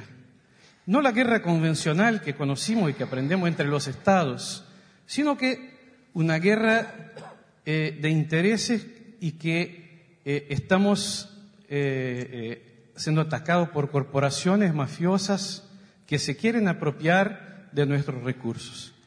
Y eso puede que, que no esté matando gente con bombas, pero sí puede matar gente. Cuando pensamos que estas flotas piratas que operan en el Atlántico Sur, en general de países asiáticos, pero a veces también de países como España, en la cual no pensamos mucho cuando pensamos en pesca pirata, pero ¿qué pasa? Eh, están sacando recursos de nuestros países. ¿Y cómo pueden los pescadores artesanales e industriales de nuestros países competir con flotas subsidiadas que vienen del otro lado del mundo? Les subsidian eh, los buques, les subsidían el combustible, trabajan con mano de obra esclava, en condiciones de competencia con nuestra pesca legal eh, totalmente imposibles para nuestros países. Entonces hay que pensar que sí hay una guerra en el mar y que se nos están sacando recursos que son fundamentales para la vida de nuestros pueblos.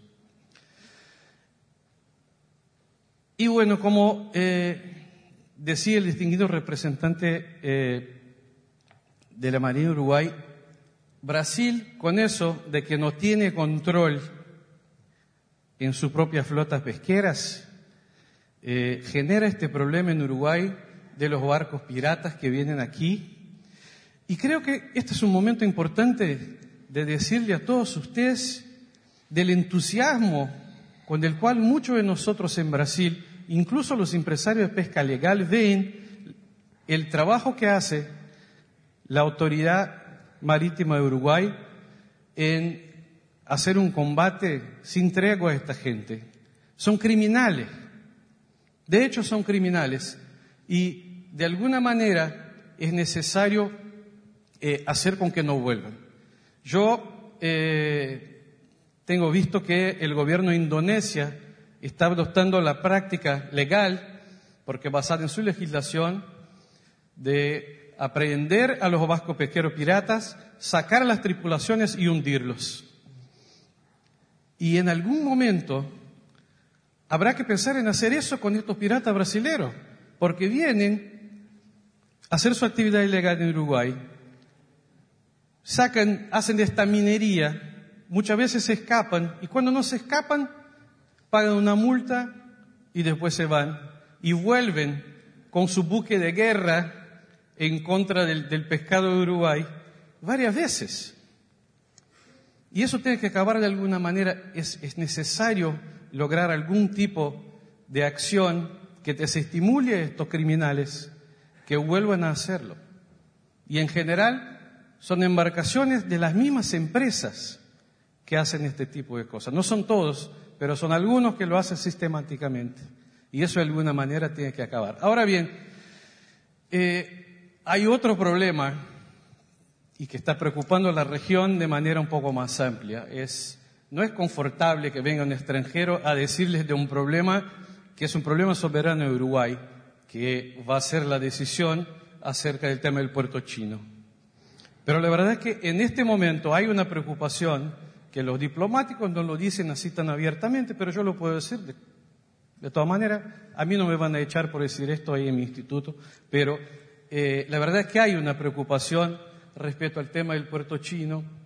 Eh, ahí tuvimos, eh, Ian Urbina es uno de los grandes periodistas internacionales que se dedica al tema de la pesca ilegal. Eh, ahí está un tuit de él acerca de, de esta embarcación de, de, de Sur Corea. Eh, y las flotas asiáticas no traen solamente la sobrepesca. En general traen la sobrepesca, eh, la matanza de animales amenazados en alta mar, como bycatch, albatros, aves marinas, tortugas, tiburones, todo tipo de cosas. Los problemas de derechos humanos, esclavitud, muerte en el mar, muchas veces, como se ha visto aquí, eh, estas embarcaciones desembarcando cadáveres en, en, puerto, en, el puerto de Montevideo. Y bueno, eh, hay que pensar si estas son cosas con las cuales eh, Uruguay se quiere asociar en el futuro. Como le dije, es una decisión soberana del país, pero que quizá no esté ni siquiera en el mejor interés de la flota pesquera del propio país, que tiene mucho que desarrollarse en términos de pesca oceánica y en este momento enfrentan, bueno, una competencia totalmente desleal de, los países asiáticos y, de otras regiones. Eh, volviendo un poco a Brasil, nosotros tenemos todo este problema con la institucionalidad de los mecanismos de, de, conservación marina y de gestión, pero hemos tenido algunos avances y que son avances eh, en parte de esta cooperación entre la sociedad civil, la academia y los agentes de gobierno. Eh, el tema de las áreas marinas protegidas es muy importante, porque como decía Rodrigo, eh, no es para no pescar, es para pescar más en el país. Claro, no puedes pescar ahí adentro de las áreas marinas de protección estricta, pero es justamente para recuperar los stocks pesqueros, para que la gente afuera, alrededor, pueda pescar, como dice la literatura científica, ya cinco veces, diez veces más que antes. Si tenemos la sabiduría de proteger a las áreas de eh, mayor importancia para la biodiversidad. Y nosotros, entre las organizaciones no gubernamentales, hemos sacado algunas campañas públicas para justamente subrayar la importancia económica de áreas marinas protegidas. Hemos logrado, eh, aquí está el presidente, el último presidente de Brasil, Temer, estuvimos ahí trabajando eh, con mucha gente por grandes áreas marinas protegidas y lo hemos logrado por este esfuerzo conjunto de sociedad civil y, gobierno. Y estas son eh, las más recientes áreas marinas protegidas en Brasil. En verde claro, uso múltiple, o sea, se admite la pesca bajo condiciones eh, de control y sustentabilidad. El otro verde oscuro son monumentos naturales, áreas de protección estricta sin pesca. Bueno, son juntas 900 mil kilómetros cuadrados. Vean, eh, comparen un poco con el tamaño de Uruguay. Es un desafío gigante de gestión, gigante, pero para el cual tenemos mecanismos que no son solamente la presencia de buques. Hay mucha inteligencia hoy día involucrada con eh, entender la, las pesquerías oceánicas, saber quiénes están pescando dónde y qué cosas podemos hacer. Y tenemos que hacerlo. Eso es una herramienta eh, que está en Internet. Se llama Global Fishing Watch. Cualquiera puede acceder a los datos y muestra la actividad de flotas pesqueras. Estos puntos claros, estas manchas claras son de los últimos seis meses de actividad de flotas pesqueras en el Atlántico Sur. Debajo de cada puntito hay todos estos problemas asociados con las pesquerías oceánicas, pérdida de biodiversidad, y se están llevando recursos. Miren que aquí eso está dentro del área protegida nueva de Brasil eh, y las flotas están pescando. Ahí algunas nacionales, otras no. Todo eso no está dentro de nuestras jurisdicciones nacionales, pero sí está bajo discusión en Naciones Unidas para llegar hasta el próximo año a un tratado internacional para la conservación de la biodiversidad en áreas más allá de las jurisdicciones nacionales. Establecer áreas marinas protegidas, reglamentar las pesquerías en áreas más sensibles, cosa que los tratados pesqueros no han logrado hacer hasta ahora. Y son oportunidades para nuestros países donde podemos hacer cosas. No sé cuántos de ustedes conocen a este señor que está ahí hablando a la Asamblea General de Naciones Unidas. Este señor es el presidente de un país. Es Tommy Remengesau, eh, presidente de la República de Palau, un país chiquito que está ahí al oeste del Pacífico, pero que se ha convertido en uno de los más grandes liderazgos mundiales por la conservación marina. Palau hace años creó en su zona económica exclusiva un santuario de tiburones, pero fue más allá. Y hoy día eso es un santuario marino nacional donde las pesquerías están prohibidas en casi todo el área, restrictas a la pesquería local tradicional y con pocas áreas abiertas a, a la pesquería de atún a un precio razonable para incluso mantener la vigilancia del santuario. Es un país pequeño, del cual en general se oye hablar muy poco en esta región, pero que ha tenido un protagonismo gigante por el hecho de que en negociaciones internacionales no les interesa si es un país gigante o un país pequeño, porque todos los países tienen el mismo peso, el mismo voto.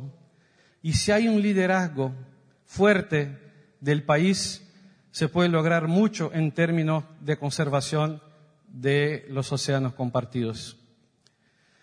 Y eso es un poco el, sueño que, que tenemos para Uruguay. Estamos en una conferencia de océanos donde vinieron a, a, participar con un poco de su tiempo algunos de los principales candidatos a presidente. Están aquí algunas de las más altas autoridades marítimas del país. El cuerpo técnico de gobierno que trata con estos temas. Uruguay tiene un inmenso potencial de que su próximo presidente sea un liderazgo mundial y regional en términos de conservación marina. Y para eso necesitamos nada más de que ustedes, la gente que aquí está, que viene, que es interesada por eso y que entre todos nosotros somos los que podemos lograr este tipo de cambio. O sea, piensen un poco de que eh, todos estos problemas no los podemos resolver solos, pero si tenemos el apoyo de la presidencia de un país como Uruguay, de la presidencia de países como Palau y otros que están por ahí, podríamos hacer mucho por el Atlántico Sur. Y creo que esta conferencia más que todo es una invitación para que cada uno de nosotros haga su modesta parte en eso. Muchísimas gracias. Muchas gracias. Muchas gracias, José. Eh, estamos saliendo en vivo por Facebook Live a través de Océanos Sanos, por favor. Este, a través de Océanos Sanos estamos saliendo en vivo con el hashtag también conferencia Océanos Uy. Y mm, además de las preguntas que ustedes pueden escribir y, trasladarle a, a, Lucía y Dana, que, están allí atrás, eh, les hacen estas consultas a través de Facebook. ¿Qué sucedería si, como en algunos casos, el número de capturas descendiese notablemente por la sobreexplotación?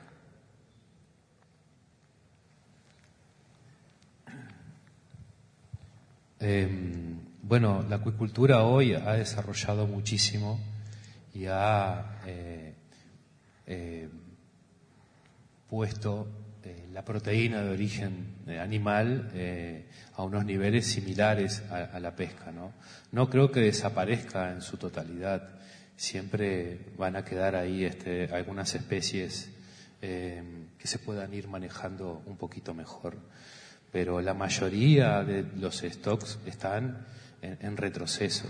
Entonces tenemos que tratar de tomar medidas mitigantes porque ya el problema está, a mi modo de ver, ¿no? Eh, ya está, las capturas están descendiendo. Hay que buscarle la vuelta eh, para que esas capturas vuelvan a, niveles sostenibles. No digo a niveles eh, prístinos, porque eso va a ser imposible, pero a niveles sostenibles que puedan ser este, capturables. ¿Creen que se puede concienciar a la sociedad para que consuma responsablemente los productos pesqueros? Sí, el tema del consumo responsable es, eh, es muy importante. Y, pero el gran desafío que tenemos es que eh, es entender qué que, es, que es sustentable hoy día. ¿no? ¿Qué especies podemos consumir? En cada país hay, hay regímenes distintos de gestión.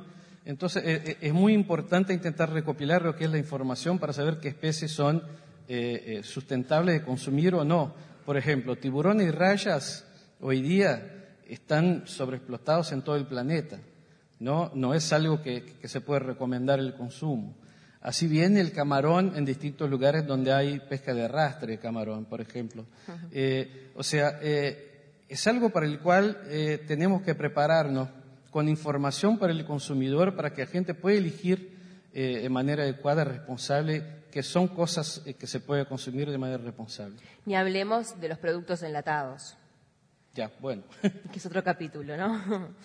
Eh, eh, de Marco Sommer, de la Asociación Oceanográfica Uruguaya, pregunta cómo se dibuja para usted el futuro de los océanos. Cualquiera que quiera responder.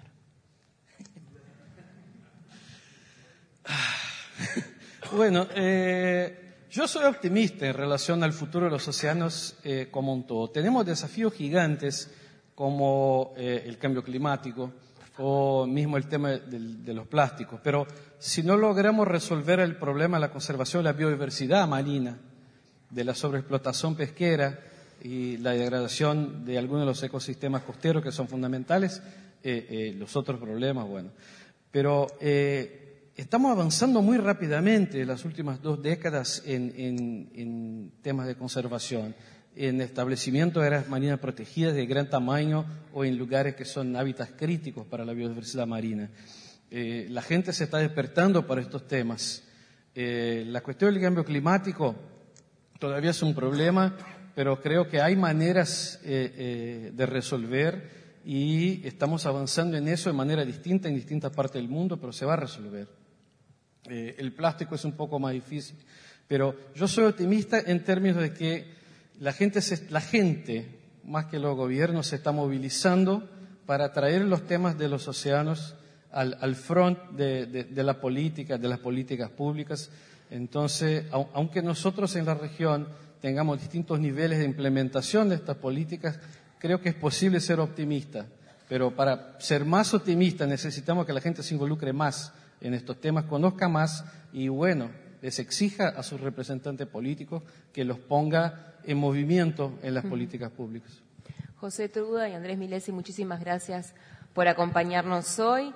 Eh, a continuación los vamos a, invitar, Silvia Erle no pudo acompañarnos, pero nos dejó un mensajito, ya Rodrigo más o menos estuvo hablando de ella hoy al comienzo, hay documentales de National Geographic muy recomendados para ver. Particularmente les recomiendo Mission Blue, que es una película que está en Netflix. Si, si no conocen su historia o no conocen el fondo del mar, es una excelente película como para poder ver eso y acercarse un poquito a eso. Eh, Silvia, bueno, creó la organización Mission Blue, que hoy nos acompaña también, y dejó este mensaje.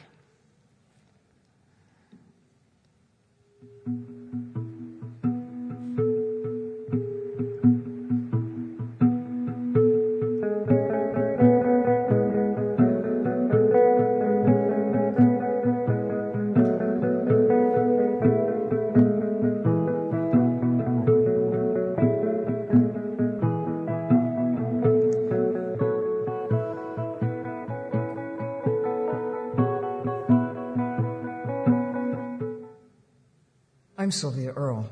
I'm an oceanographer, founder of Mission Blue, explorer in residence at the National Geographic. I want to salute you, the citizens of Uruguay, for establishing the whale and dolphin sanctuary along your coast.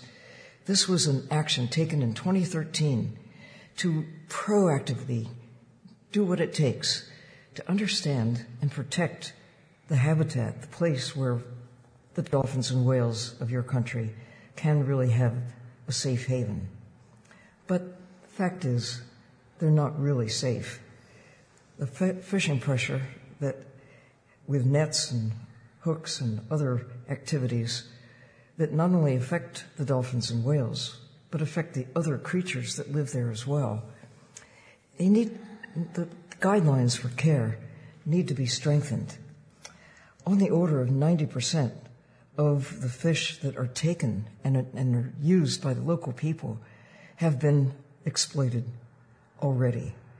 It's important to understand what it takes to recover from years of extracting and, and at the point where the numbers are declining. And there obviously are things that you can do to help restore and recover the integrity, the health of, this, of these systems. There is a project underway right now called Healthy Oceans. I urge you to try to understand, look at what it takes to bring health, to restore health, not just to the fish, not just to the whales, but to the ocean as a whole. It's good for them. It's also good for the people. This is the time, as never before, that we are armed with knowledge that what we do to the ocean, to the fish, to the systems that are there really matters. That we used to think that no matter what we put into the ocean or took out of the ocean, the ocean would, would recover.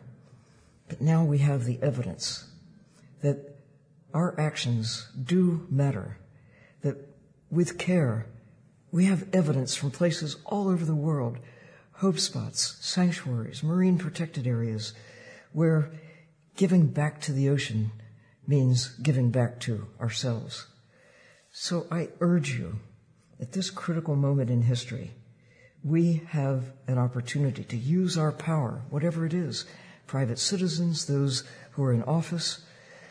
We all have power, one way or the other. The power of knowing, the power of caring, the power of taking action while there is still time to go from 90% exploitation of some of the fish to taking that last 10% and saying, we're going to grow that back to a healthier state, to look at the ocean, identify the problems, hmm, but most importantly, identify the solutions and go from where we are right now to a better place. This is the time as never before and maybe as never again to take action to use whatever influence, whatever power you have to make a difference. Truly, reason for hope. Ahí teníamos el mensaje de Silvia Arle que de alguna forma nos estuvo acompañando en, en el día de hoy. Eh, a continuación vamos a, a, poder disfrutar de un coffee break, así pueden estirar un poco las piernas, conversar, conocerse, este, intercambiar ideas, formas de, de encarar este, las, la, la, todos estos temas.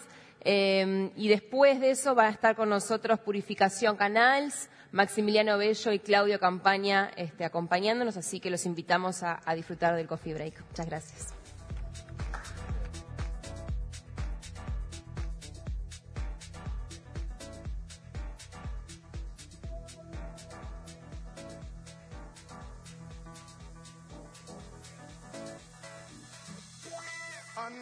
The rivers, let the damned water beat. There's some people down the way that's thirsty, so let the liquid spirit free. The people are thirsty because of man's unnatural hand. Watch what happens when the people catch wind, when the water hit the banks of that hard, dry land. Liquid spirit. Liquid spirit. Liquid spirit. Liquid spirit.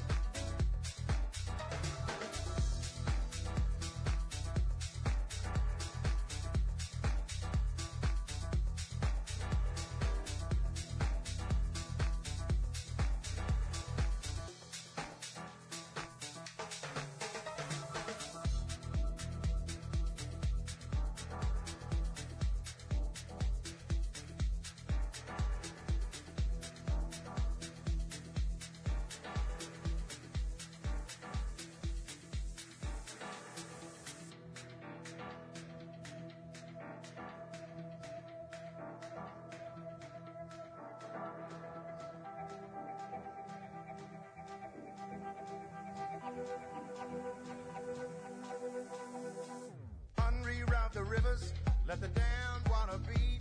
There's some people down the way that's thirsty, so let the liquid spirit free. The people are thirsty because of man's unnatural hand. Watch what happens when the people catch wind, when the water hit the banks of that hard, dry land.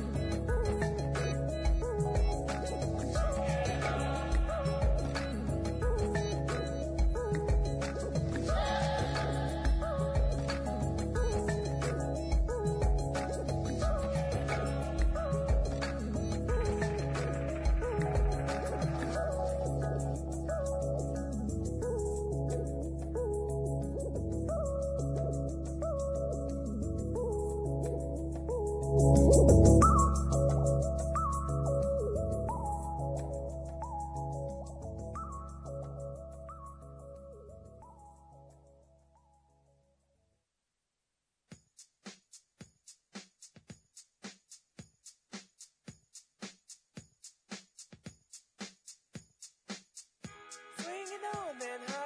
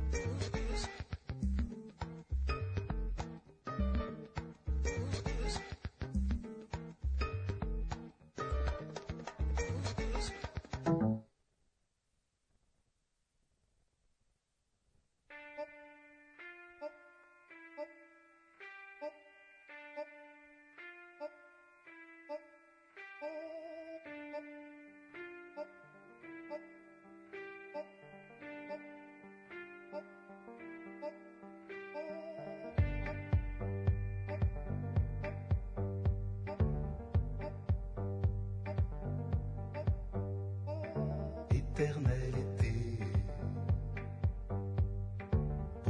à jamais, ombre du trépas. Los invitamos a acercarse nuevamente para continuar con la segunda parte de la primera conferencia sobre los océanos. Queremos agradecer a las organizaciones que nos acompañan, la Red Uruguaya de ONGs Ambientales, UICN, el Movimiento Océanos, WSPA, la Asociación Oceanográfica Uruguaya, el Foro para la Conservación del Mar Patagónico y Áreas de Influencia, OCC, Mission Blue, también a la Radiodifusión Nacional, a la tele y a Masbus por, por sus espacios para poder compartir esta conferencia. Luego estarán también los audios para poder replicar en, estos medios. Agradecemos el apoyo de Enjoy, que van a poder disfrutar los conferencistas el fin de semana en Punta del Este, a- aquellos que, que no conocen, conocer también un poquito de Uruguay. A Superarte por todas sus, sus impresiones, estas libretas reciclables y los lápices y bueno, y todo el material que nos hicieron. Y también a Corona, que mm, ahora les invitamos a acercarse, a, a ir sentándose, que tenemos a tres grandes conferencistas de Chile, de Argentina y de España que nos van a estar acompañando. Y luego que finalice la conferencia, entonces pasaremos a ese after con la cerveza Corona. Les recordamos que estamos saliendo en vivo por Facebook Live a través de Océanos Sanos. Si quieren subir algo en las redes, Océanos Sanos se lo encuentran con ese nombre todo junto con una sola S. Y el hashtag es Conferencia Océanos UY, para aquellos que quieran subir algo. Muchas gracias. Así que bueno, eh, invitamos a acercarse. Pueden venir con la taza, no hay problema. Así por lo menos están cómodos y calentitos y pueden ponerse a poquito acomodarse. Con esta noche fría, un cafecito siempre viene bien. Por favor, los que están en el fondo, por favor, si pueden acercarse, les agradecemos. Así podemos continuar con la conferencia.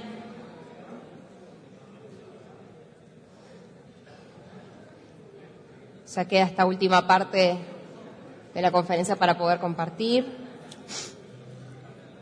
Tenemos eh, el saludo, como Rodrigo hoy temprano decía, de Francisco Blaja.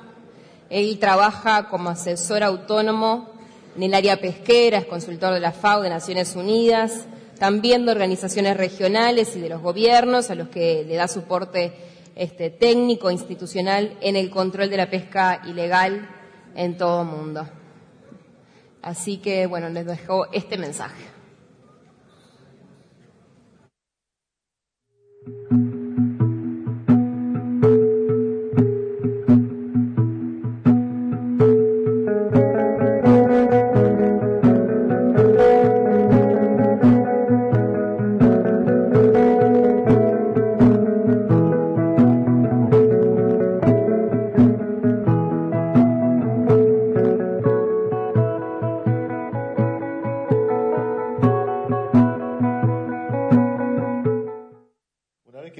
El Estado Rector de Puerto, es tu responsabilidad lo que pasa en tus barcos.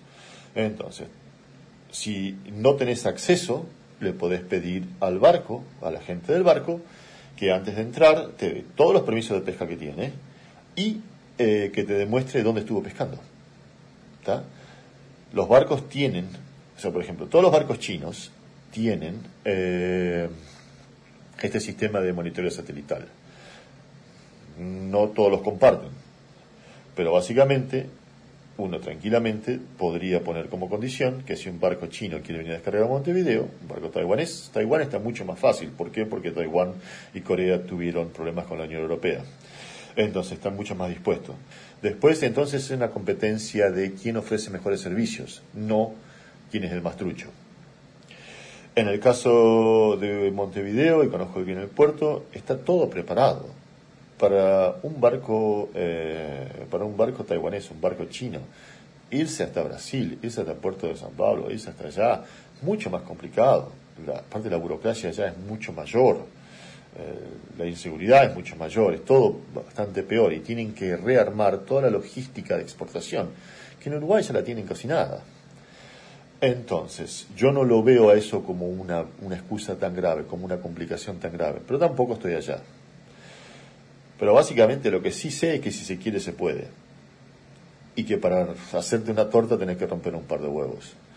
Seguramente va a haber algunos, algunos reventados que se van a seguir, pero ¿qué es mejor? Eso, es- eso lo deciden ustedes. Eh, está todo el tema de eh, los contratos laborales, de la tripulación, de los abusos de esclavitud del mar, etcétera, etcétera. Ese es en parte otra parte de mi trabajo que hago para la FAO, eh, en el que estoy bastante menos metido que en la parte de pesca ilegal, que es mi tema. Es- Yo puedo estar a bordo como un inspector pesquero y puedo ver que a un flaco lo están torturando y puedo pararlo y puedo llamar a la policía que venga a se haga cargo, pero yo no puedo tomar una acción oficial porque no tengo los poderes legales para cambiar nada. En- aquí en el Pacífico cambiamos en el sistema y como les hablaba antes de las condiciones generales de licenciamiento de barcos, ahora tenemos toda una sección que está sacada de eh, ILO, de International Labour Organization, eh, trabajar en barcos pesqueros, uno, convenio 188. Sí, básicamente somos la primera zona del mundo en la que podemos usar eh, no cumplimiento de contratos en el área laboral para no dejar ir al barco a pescar. Uno, cuando el barco llega, uno le pide la, copa- la copia de su parte de pesca. Y después, cuando se descarga, se tienen todos los volúmenes ahí. El tema principal acá es siempre mantener la idea de que eh, si yo me robo un estéreo, yo soy un criminal. Pero si voy a la casa de Pedro y lo vendo en lo de Pedro, Pedro es mi cómplice. Pedro lo que debería hacer es decir, sí, Pancho, vení, eh, todo bien, podés vender el estéreo en casa, pero me tenés que probar que es legal. Ojalá que eso se entienda un poco mejor ahora. Gracias. ¿Qué está pasando? Ahí teníamos entonces el mensaje de Blaja. Y ahora voy a invitar a pasar a los eh, tres conferencistas que restan en esta noche. Max Bello, Claudio Campaña, Purificación Canals, que acaba de llegar de España. Ahí está dejando las cosas. Bienvenida, Puri. Por favor.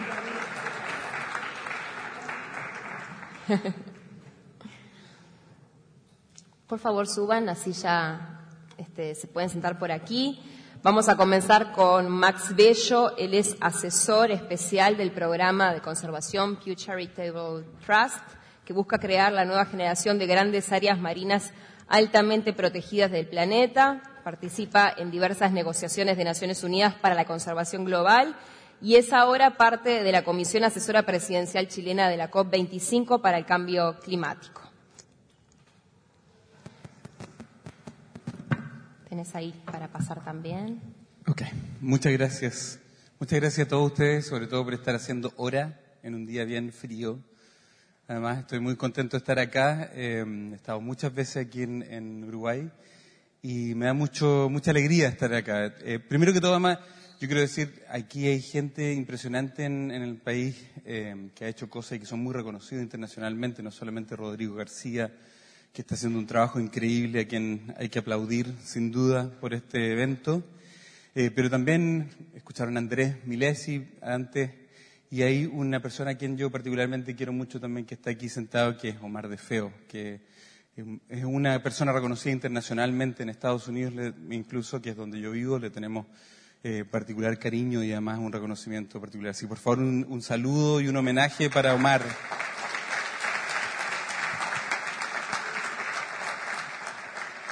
Yo soy veterinario, pero por nada me llamen por perros. Mi mamá siempre trata de llamar, el perro está enfermo, y le digo, mamá, no tengo idea, no me acuerdo de nada, así que por favor llama al veterinario. Eh, pero a la vez también me dediqué al tema marino, me fue dedicando al, al- tema de la conservación. Pensé cuando entré a veterinaria que en realidad era una cosa más como de proteger a los animales uno a uno. Y ahora me doy cuenta, sobre todo hoy día, que en realidad a quien más hay que convencer es a los políticos, por sobre todas las cosas, pero además también que en realidad los desafíos no son de a uno. Hoy tenemos que salvar a la humanidad, ¿cierto? Porque seguramente el planeta va a cambiar y va a terminar siendo otra cosa. Cuando hablamos de la desaparición de los eh, arrecifes de coral, estamos hablando en realidad de, de la desaparición de como los conocemos hoy. Seguramente algunos corales van a sobrevivir.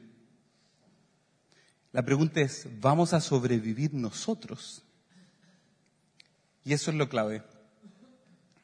Eh, ¿Dónde está la maquinita? Hay un saludo también, hay gente mirando desde Chile, hay gente mirando desde Argentina, hay amigos acá que vinieron también desde Argentina, mi gran amigo Carlos está por ahí, y además también hay gente mirando incluso desde Cuba, así que saludo a Gaby desde Cuba, y hay montones de gente mirando en todas partes y en Estados Unidos también. Lo que siempre conocemos como la parte bonita, ¿no? El océano y, lo bello de eso. Esto, esta foto la saqué hace un par de semanas atrás. Estuve buceando en un lugar que se llama el archipiélago de Revillagigedo.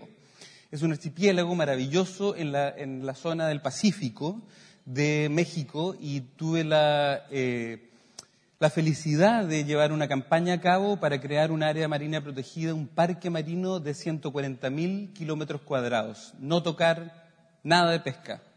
Maravilloso, un lugar increíble. Así que tuve la oportunidad, ahora hace poco, de ir y ver alguna de estas cosas maravillosas, ¿cierto? Y por ejemplo, incluso este tipo de cosas maravillosas. Claro, algunos dicen el mar infestado de tiburones, como si fuera eso algo malo. Ojalá tuviéramos un mar infestado de tiburones. Ese es un indicador de un océano, de un mar que está sano. Cuando uno no encuentra tiburones es porque algo está mal. Y hoy día tenemos, esto es un- uno de, las- de los casos más icónicos. De hecho, en, un- en unas cuantas semanas más vamos a tener, ¿cierto?, otra versión de la COP de CITES. Y ojalá que, ojalá que Uruguay vote a favor de las especies que van a estar en discusión. Porque a veces no- Uruguay no se ha portado muy bien con el tema de, la- de los tiburones. El poder de los océanos.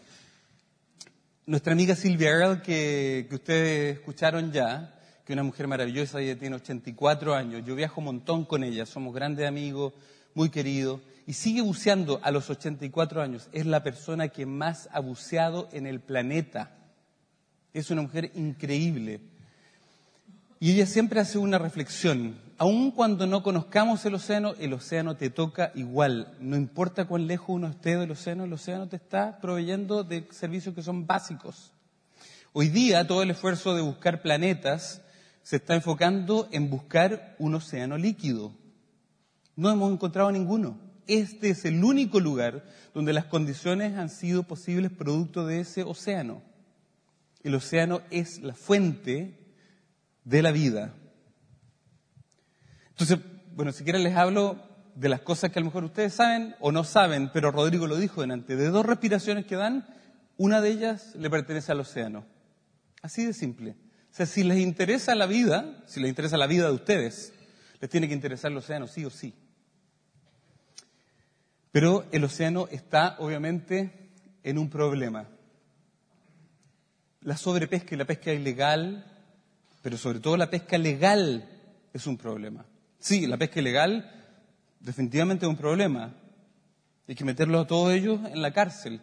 El problema está que hay un montón de pesca legal que está llevando a la sobreexplotación de los recursos. Es fácil echarle la culpa al otro, al malo, ¿no? Pero ¿qué pasa con aquellos que son buenos? Tenemos que mejorar la forma en que estamos utilizando los recursos. O no vamos a tener recursos. El calentamiento global es un problema que no se soluciona con proteger el mar, sino que es más bien una amenaza para el mar. Hoy día está, eh, sabemos que la mayor cantidad de estas temperaturas, altas temperaturas, están siendo absorbidas por el mar. Cuando ustedes calientan agua para hacer el mate, el agua, esa agua, pierde oxígeno. Eso es exactamente lo que pasa. El océano es el receptor de esa temperatura, es el receptor de montones también de, cuestiones químicas. Si cambiamos la química del mar, cambiamos la naturaleza del mar y por lo tanto cambiamos la naturaleza del planeta. El mar es el controlador del, del- de- del- del clima alrededor del planeta. De, desoxigenación, destrucción de hábitat, lo conocemos y lo escuchamos en todas partes. Obviamente, ¿cierto? Montón, 100 millones de, de personas dependen directamente del mar. Y aún así, todavía no somos capaces de verlo. El problema, ¿cierto? Desde 1950, no tenemos que ir mucho más atrás. La verdad es que hemos sido tan eficientes en destruir el mar como en ninguna otra cosa. Hemos sido capaces de construir las mejores tecnologías para llegar a los lugares más increíbles para encontrar esos recursos. Y hoy día, lamentablemente, cuando uno mira los números, nos damos cuenta que estamos en una situación crítica. Y este gráfico lo mostró Andrés antes, ¿cierto? Cuando ustedes pueden ver prácticamente todo. Las especies comerciales, porque aquí ni siquiera aparecen estas son especies comerciales. O sea, todas esas otras especies que se votan con el bycatch, que además no son comerciales, ni siquiera tenemos números para ello. Pero de esas especies comerciales estamos prácticamente, ¿cierto?, el, el 90%, ya sea sobreexplotadas como en plena explotación, que normalmente, ¿ah? porque son palabras muy lindas y la FAO es muy conservadora, pero normalmente son ya sobreexplotadas. ¿Qué pasa? Hay montones de cosas y yo les voy a hablar de un par de cosas porque podemos hablar toda la noche de montones de cuestiones y, amenazas. Una de ellas, que yo insisto, es una de las más grandes y que está ocurriendo las discusiones hoy día, es la de la Organización Internacional de Comercio. Aproximadamente 10 países solamente hacen uso de los recursos que están afuera de las 200 millas de Uruguay, de Chile, de cualquier país. Esos 10 países han venido pescando e invirtiendo en sus eh, pesqueros para pescar libremente y han eliminado cualquier tipo de regulación para que puedan seguir pescando de esa forma. Y han llevado al colapso de montones de especies que ni siquiera vamos a saber que existieron a lo mejor. Ese, ese tipo de subsidios pueden ser hoy día detenidos en una, en- hay una discusión en la Organización Internacional de Comercio y nadie está poniendo atención. Ustedes tienen que pedirle al gobierno de Uruguay que ponga atención a esas discusiones. Si no, cortamos los subsidios, yo, cuando me preguntan a veces, ¿cuál hoy día tú dirías que es la cosa más importante para, para poder proteger a los océanos? Yo digo, subsidios. Subsidios es probablemente uno de los temas más críticos y los subsidios son lo que produce la pesca ilegal. Porque están siendo pagados para poder viajar por todo el planeta, no necesitan, no necesitan ni siquiera hacer cuentas de cuántos peces, no es un negocio, un negocio normal. Funciona en base a subsidios. Y aquí están las seis mayores naciones con subsidios. Hay subsidios negativos y hay subsidios positivos. La mayor parte de los negativos los lleva la industria pesquera. La mayor parte de los subsidios positivos se los lleva los pescadores artesanales. Y hay muchas formas de convertir esos subsidios en cosas que sean positivas. Ni siquiera necesitamos cortar los subsidios, sino que necesitamos transformarlos en cosas que son positivas. Subsidios para las áreas marinas protegidas. Porque acuérdense algo siempre, los peces le pertenecen a todos y a nadie. No son de un grupo específico. Todos tenemos derecho a decir qué es lo que se hacen con los peces. Y aquí yo le voy a pedir, eh, no, de hecho, vamos a, saltarnos eso, porque va a tomar demasiado tiempo quizá. Eh, y yo quiero escuchar a mis compañeros además. Así que una de las cosas importantes que está pasando aquí, Uruguay fue uno de los primeros en ratificar el Acuerdo de Estado Rector de Puerto, un acuerdo que está alojado en la FAO. Sin embargo, lamentablemente, la implementación no ha sido la más rápida ni la más correcta. Este es un punto que hay que solucionar pronto, porque hay una flota que está desembarcando aquí, hay que tener... El, el- Estado Rector de Puerto además tiene una serie de eh, capacidades, pero a la, vez también tiene una serie de regulaciones que te permite a ti hacer eh, un proceso ordenado, detallado de cómo entrar. Y es importante que lo hagamos en Chile, que lo hagamos en Colombia, que lo hagamos en, Uruguay, que lo hagamos en todo el mundo. Porque hay que perseguir conjuntamente a todos estos criminales.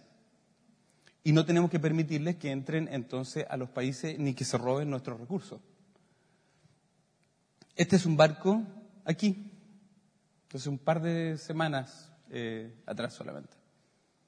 Esos son los barcos que están eh, llegando acá, que muchas veces incluso, ¿cierto?, han estado en eh, actividades ilegales. Muchos de estos barcos a veces están en actividades ilegales y luego son legales. Ilegales, legales, apagan equipo, prenden equipo, se meten a lugares. Yo estuve trabajando una campaña que les voy a contar luego en Isla de Pascua. Y los pascuenses, los Rapanui, decían, hay barcos pesqueros, en la noche nosotros vemos las luces, están allá afuera, y nadie los escuchaba. Hicimos un ejercicio con SkyTruth, un- una metodología, una organización de Estados Unidos. Encontramos más de 50 barcos en tres meses dentro de la zona económica exclusiva que nadie sabía ni nadie estaba registrando. Entraban a la zona económica exclusiva y mágicamente se les apagaba el BMS, el AIS, todo. Salían de la zona económica exclusiva, mágicamente se les prendía. Cuando miramos las, porque los seguimos con fotografía, ya que no había entonces BMS ni nada, encontramos que estaban juntándose con embarcaciones, haciendo transbordos dentro de la zona económica exclusiva de Chile, sin permisos. O sea, el descaro es grandísimo, hay una mafia ahí afuera.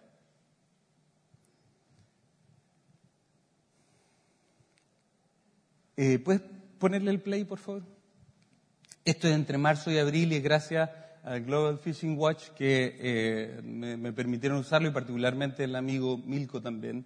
Así que, y esto es nuevo. Estos son barcos pescando. Cada uno de sus colores es un barco distinto. Y todos ellos están saliendo desde acá y están pescando allá afuera. ¿Qué control tenemos de eso real? De la actividad real.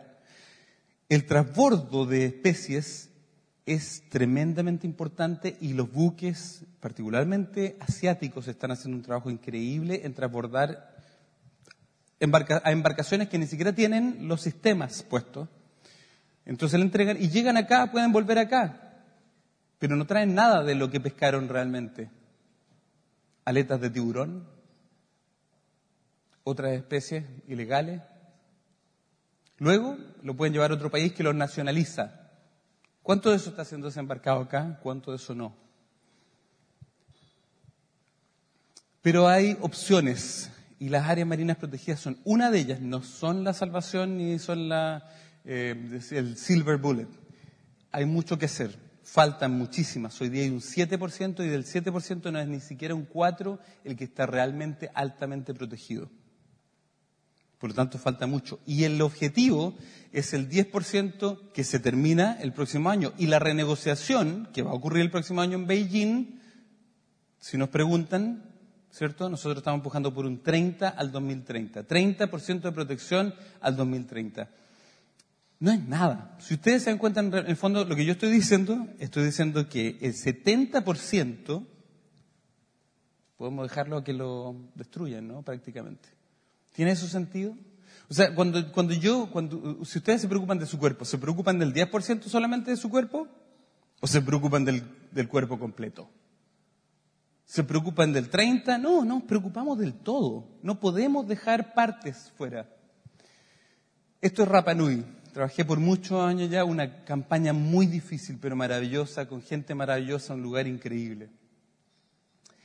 Chile, con Rapa Nui, que es el área más grande, finalmente altamente protegida hoy día de toda América Latina, logramos 1.600.000 de kilómetros cuadrados, que son aproximadamente el 43% de la, zona, de la décima zona económica exclusiva más grande del planeta. Si alguien me hubiese dicho a mí, me hubiese preguntado hace 10 años atrás, oye, o me hubiese dicho, viendo el futuro, Max, tú vas a haber estado involucrado en la protección del 43% de la zona económica exclusiva de Chile, yo me habría reído a carcajadas. Y se puede lograr. ¿Ustedes creen que hoy día, cuánto hoy día hay menos de un 1% protegido aquí en Uruguay? Pueden lograr lo que quieran, pero tienen que hacerlo juntos y tienen que hacerlo ya, porque no hay más tiempo para esperar a este tipo de cosas. Tocó, ¿cierto? Con los Rapanui hemos celebramos muchísimo todo este trabajo, fue un trabajo maravilloso, duro, muy, muy duro, porque hay diferentes intereses y también mucha desconfianza en este tipo de cosas. Pero finalmente, al final del gobierno de la presidenta Bachelet, se crearon todas estas áreas y llegamos a ese 43%. Pero, ojo, porque no depende solamente de un gobierno. Tienen que ser políticas de Estado. La conservación y los recursos y la protección de los recursos, la conservación de los recursos son políticas de Estado, no importa qué partido sea. Y hoy día estamos trabajando, ¿cierto?, con, Sebastián Piñera en algunas de las cosas que tienen que ver con cuidar esas áreas. Una cosa es crearlas, la otra cosa es implementarlas. Eso es Isla de Pascua. Isla de Pascua, arrecife de corales impresionante. Realmente la belleza, la, la mejor visibilidad que ustedes pueden encontrar en el planeta. Estábamos hablando con un amigo eh, buzo por ahí y estábamos hablando de, las maravillas. Esto es eh, Reviejedo. Les muestro algunas de las áreas que fueron creadas y que, en, en las cuales he estado también involucrado. Un lugar increíble, yo lo invito. Es lejos, muy difícil de llegar, pero es un lugar increíble. Y ahí estamos con el presidente Peña Nieto en la creación del área, en el decreto también. De nuevo, no importa, ahora estamos trabajando con el gobierno de AMLO para la implementación. El amigo José Truda, ustedes donde lo ven, porque además no dice nada, pero él fue el que estuvo detrás de la creación de esas áreas. Tiene gente aquí que de verdad que está haciendo cosas para salvar el planeta. Y ahí estamos con Silvia. Silvia además enamoró a todo el mundo. Eh, estuvimos viajando a Brasil, nos juntamos con el presidente Temer también. Ahí está José, para que lo vean que ahí está. Y finalmente, contarles que de hecho, eh, yo soy ahora parte de la Comisión Presidencial para el Cambio Climático, para la, la conferencia de las partes que se va a celebrar a final de año en Chile y que además se le llama la COP Azul, porque Chile trae el tema de los océanos, porque necesitamos incorporar a los océanos, no solamente en la conferencia, sino que en todo lo que pensamos. No puede ser que un planeta donde el 70% de su superficie está cubierto por agua, no estemos incluyendo los océanos en todas las discusiones. Nuestro cuerpo está hecho 90% de agua. Y seguimos sin verlo.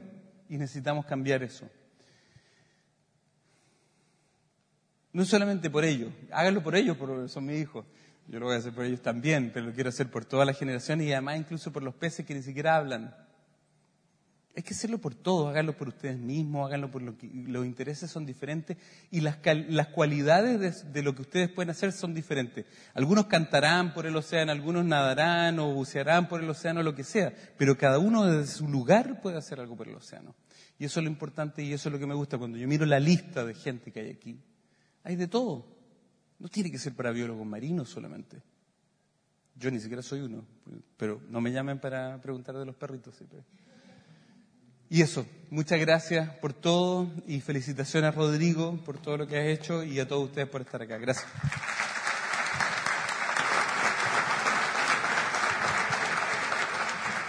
Muchas gracias, Max.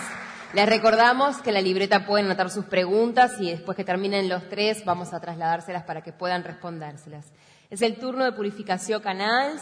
Ella es presidente de la Red Mediterránea de Áreas Marinas Protegidas, que tiene como objetivo facilitar los intercambios entre las áreas marinas con la finalidad de mejorar la eficacia en la gestión de los espacios. Ha realizado proyectos ambientales para el Banco Mundial, para PNU, la Comisión Europea y actualmente trabaja como consultora independiente. Bienvenida a Uruguay. Muchas gracias. Realmente recién aterrizada y no ha sido fácil. Un helicóptero, tres aviones, más un vuelo extra de Buenos Aires aquí porque por la mañana no pudimos aterrizar.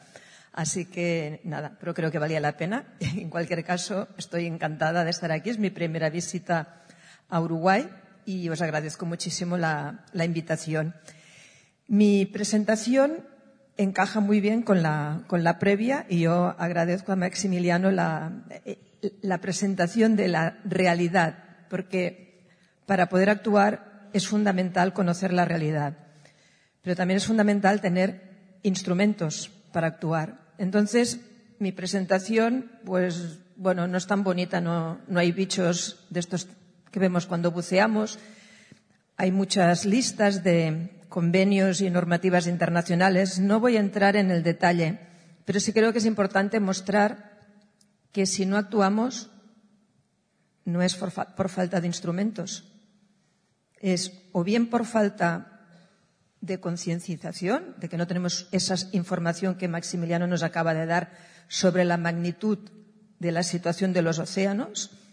Y a mí no me gusta hablar de problemas, porque creo que que una cosa sea un problema o sea una oportunidad es simplemente una cuestión de percepción.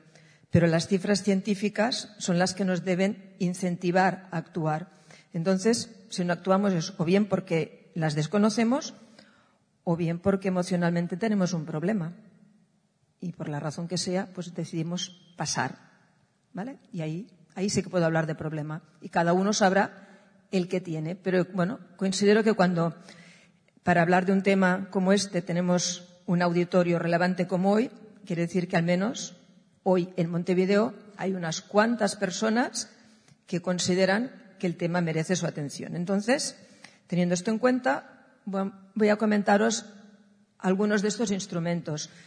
Y obviamente desconozco las normativas en Uruguay, por lo tanto, no voy a hablar a ese nivel, voy a hablar a nivel internacional cuál es este marco legal e institucional y hablaré a dos, a dos niveles que son los que son más comunes. No quiere decir que todos sean de aplicación aquí, pero sí es importante que conozcáis que existen.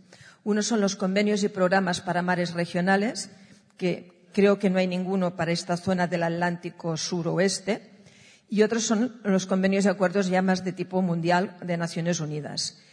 Mm, No, entraré a explicarlos, pero sí quiero que sepáis que hay el marco es inmenso y precisamente esta inmensidad de instrumentos a veces se convierte en una barrera porque es difícil saber cuáles son los más adecuados para, para actuar y porque también hay, eh, digamos, solapamientos a veces de competencias y hace muy difícil la toma de decisiones y sobre todo la coordinación.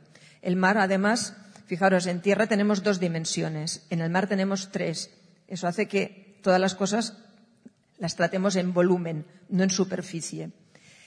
Aquí tenemos una serie de programas para mares regionales, muchos de ellos administrados desde el Programa de Naciones Unidas para el Medio Ambiente. Yo, por ejemplo, conozco muy bien el, el del Mediterráneo porque fue el primero que se creó en el año 76, es el Convenio de Barcelona, y los gobiernos de los, 10 de los 21 países eh, ribereños decidieron actuar ante ya la situación en el año 76 de contaminación que tenía el mar. Desde ahí se fueron creando otros muchos. Hoy son bastantes los convenios que existen.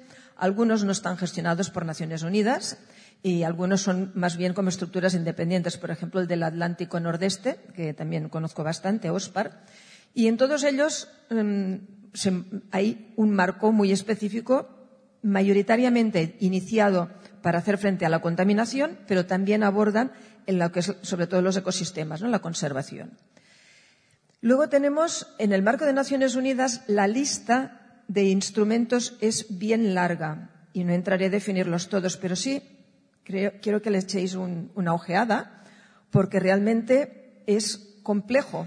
Y eso también es una de las cosas que tenemos que resolver, sobre todo si estamos trabajando en un gobierno, en un, ministerio o incluso en un nivel municipal, porque esas competencias no son fáciles de entender por nuestros técnicos y requieren muy a menudo una capacitación y una formación exhaustivas que no siempre tenemos a nuestra disposición. Aquí hay una lista y la lista continúa.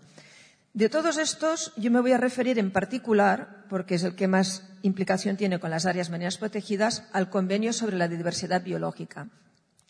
Fíjense ustedes, este convenio viene del año 92, mm, fue uno de los propuestos en Río de Janeiro en el 92, y en el 92 se firmaron, bueno, se firmaron, se propusieron, porque luego hizo falta que los países los firmaran y los ratificaran, el convenio de diversidad biológica y el de cambio climático. Y además de un acuerdo para bosques, y aunque no en ese mismo momento, pero pocos meses después, el de desertificación, de lucha contra desertificación. Entonces, estos tres convenios hoy en día parecen mundos separados, pero en Río, en el 92, y yo tuve la suerte de estar ahí, solo eran tres puertas de entrada o cuatro para resolver los problemas ambientales del planeta. Desafortunadamente, las negociaciones que se han llevado a cabo con el convenio de cambio climático desde entonces lo han alejado un poco de esta visión integradora. Y pro- probablemente fue el protocolo de Kioto quien más contribuyó a ello, por una parte, era positivo por, el reconocimiento de la responsabilidad de los países desarrollados, pero por otra parte se limitaba a trabajar únicamente con el tema de las emisiones de combustibles fósiles y olvidaba todo el componente que tiene que ver con las emisiones, tanto con la, con la cesión de carbono como con la captación, que realizan los componentes naturales del planeta, que son los que han permitido tener el planeta en condiciones aptas para que nuestra especie estemos aquí. Entonces, esta separación hizo que durante muchos años, cuando ibas a las COPs del Convenio de Cambio Climático, hablar de ecosistemas fuera prácticamente de otro mundo. Afortunadamente, hoy estamos volviendo a la necesidad de integrar las políticas desde los distintos convenios. Y en este momento en que se, vamos a empezar, se están llevando a cabo las negociaciones, como Maximiliano apuntaba, para el post-2020, para- en el marco del convenio de diversidad biológica, este es uno de los principales retos, cómo integrar políticas que no sean opuestas, porque incluso hay contrasentidos, como hacer políticas para cambio climático, que tienen repercusiones muy negativas para la biodiversidad. Y esto es algo que hay que tenerlo muy, muy, muy presente. El Convenio de Diversidad Biológica eh, tiene, en relación con los océanos, dos elementos muy importantes. El Plan Estratégico para la Diversidad, que va a terminar el año que viene, con las metas de Aichi, y quiero hablar también de las EPSA, de las áreas de importancia ecológica y biológica, que aunque no sean áreas protegidas, sí es un marco de conocimiento científico sumamente importante para identificar los valores que tenemos en el océano, no solo en aguas bajo jurisdicción nacional, pero también fuera, y que en un momento dado deberían ser el punto de partida para los gobiernos para la designación tanto de áreas marinas protegidas como de otras medidas que puedan contribuir a su conservación. Las metas de Aichi son 20. Hay unas cuantas que tienen mayor incidencia en el mundo oceánico. La más relevante es la meta 11. No entraré con las otras, simplemente me gusta ponerlas para ver que el mundo de la conservación no es un mundo de compartimientos estancos, sino justo lo contrario. Es un mundo, un mundo de integración, incluso con las, las herramientas que creamos los humanos. Y entonces hay muchas cosas que se solapan y que hay que tener presentes. La meta 11 ya mencionada antes, eh, reclama para el medio terrestre un 17%, para el medio marino un 10% de zonas marinas y costeras, especialmente las que revisten particular importancia para la diversidad biológica y los servicios de los ecosistemas por medio de sistemas de áreas protegidas gestionados de manera eficaz, equitativa, ecológicamente representativos, bien conectados y otras medidas de conservación. Bueno, ya veis que es largo. Esto es el resultado de días, horas, meses de negociación donde hay que con- convencer a todos los que están sentados alrededor de la mesa. Entonces, los redactados no son precisamente obras de literatura, ¿vale? Son simplemente aquello en lo que los representantes de las partes se han puesto de acuerdo. Luego volveré a, la, meta 11. En las EPSAS, para su descripción, hay una serie de criterios eh, que son los que hacen que se pida a los científicos que aporten toda la información relevante con estos siete criterios en el marco de conferencias de carácter regional en las que se acuerda proponer una serie de grandes zonas, en general son bastante grandes, de océanos, algunas veces son costeras, pero mayoritariamente son de aguas más de alta mar.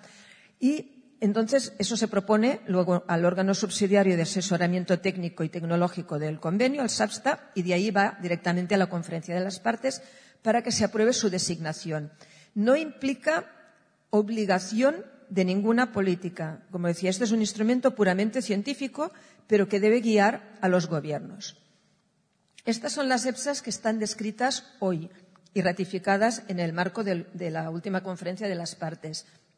Y como podemos ver, para el Atlántico eh, suroeste, la más próxima que hay eh, llega justo a la frontera entre Uruguay y, Brasil. Entonces, estamos ante una zona en la que no se ha hecho descripción de zonas de especial relevancia ecológica y biológica, lo cual no quiere decir que no la tengan, sino simplemente que este instrumento en esta área por ahora no ha sido aplicado.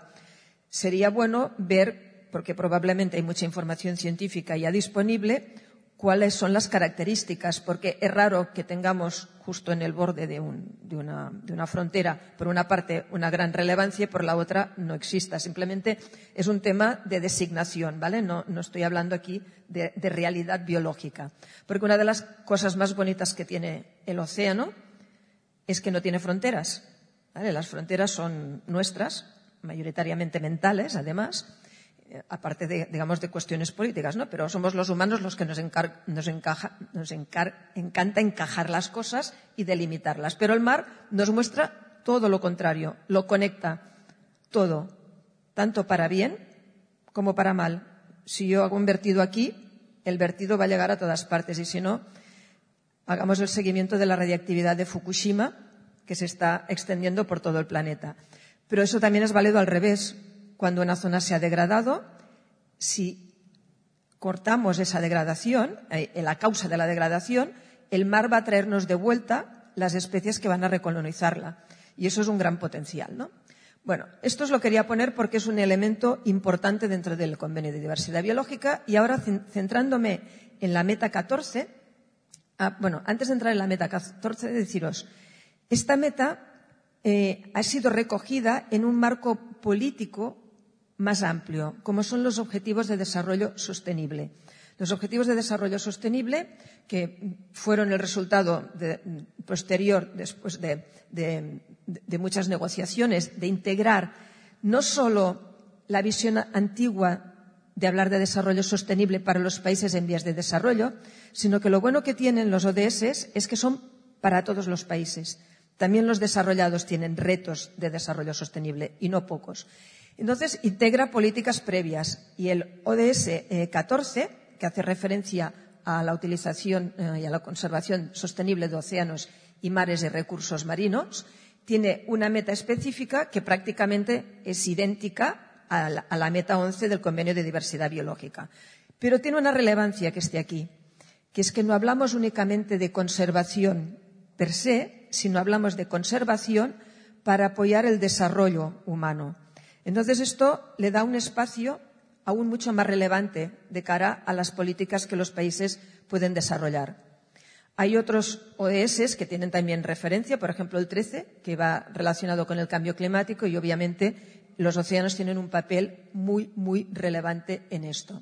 Sobre todo al nivel de esta meta 13.1, que nos pide fortalecer la resiliencia, es decir, la capacidad de estos ecosistemas para ser resistentes y, poder compensar todos estos impactos eh, relacionados con el cambio climático y los desastres naturales. Tenemos aún otro, otro elemento más a nivel internacional que me parece especialmente interesante, que es el convenio de Bonn sobre especies migratorias. No es tan amplio como cuando hablamos de ecosistemas, pero las especies migratorias, de nuevo, ponen el- eh, nos muestran esta conectividad en el océano. Y en este caso, pues, por ejemplo, es un convenio especialmente relevante para la declaración de, santuarios para, para cetáceos, pero nos serviría para muchas otras es- especies migratorias que, son, que no son pocas. Entonces, y además en curso, y esto es muy relevante, porque hasta ahora la mayoría de elementos iban centrados a políticas de carácter nacional y terminaban ahí donde terminaba el territorio de los estados y, en el caso del océano, sus aguas jurisdiccionales y zonas de, exclusividad económica. Pero la mayor parte del agua del océano está fuera de este espacio y ahí eso es territorio apache, todo el mundo hace lo que le da la gana. Si ya, como nos mostraba Maximiliano, lo hacen dentro de, las- de la zona de exclusividad económica, pues imagínense fuera, ¿no? Entonces, para la conservación de la diversidad marina es fundamental dotarnos de instrumentos que también aborden estas zonas fuera de jurisdicción nacional. Justo en este momento, y como resultado de la conferencia de Río más, más 20, se aprobó por Naciones Unidas, después con una decisión específica de la Asamblea General, la necesidad de crear esta herramienta para conservar la diversidad biológica fuera de aguas de jurisdicción nacional. Y bueno, están en el proceso. La próxima sesión será ahora el mes de agosto. Regresando a la meta 11, hay una cosa que quiero que observen, y esto es muy relevante para las políticas nacionales.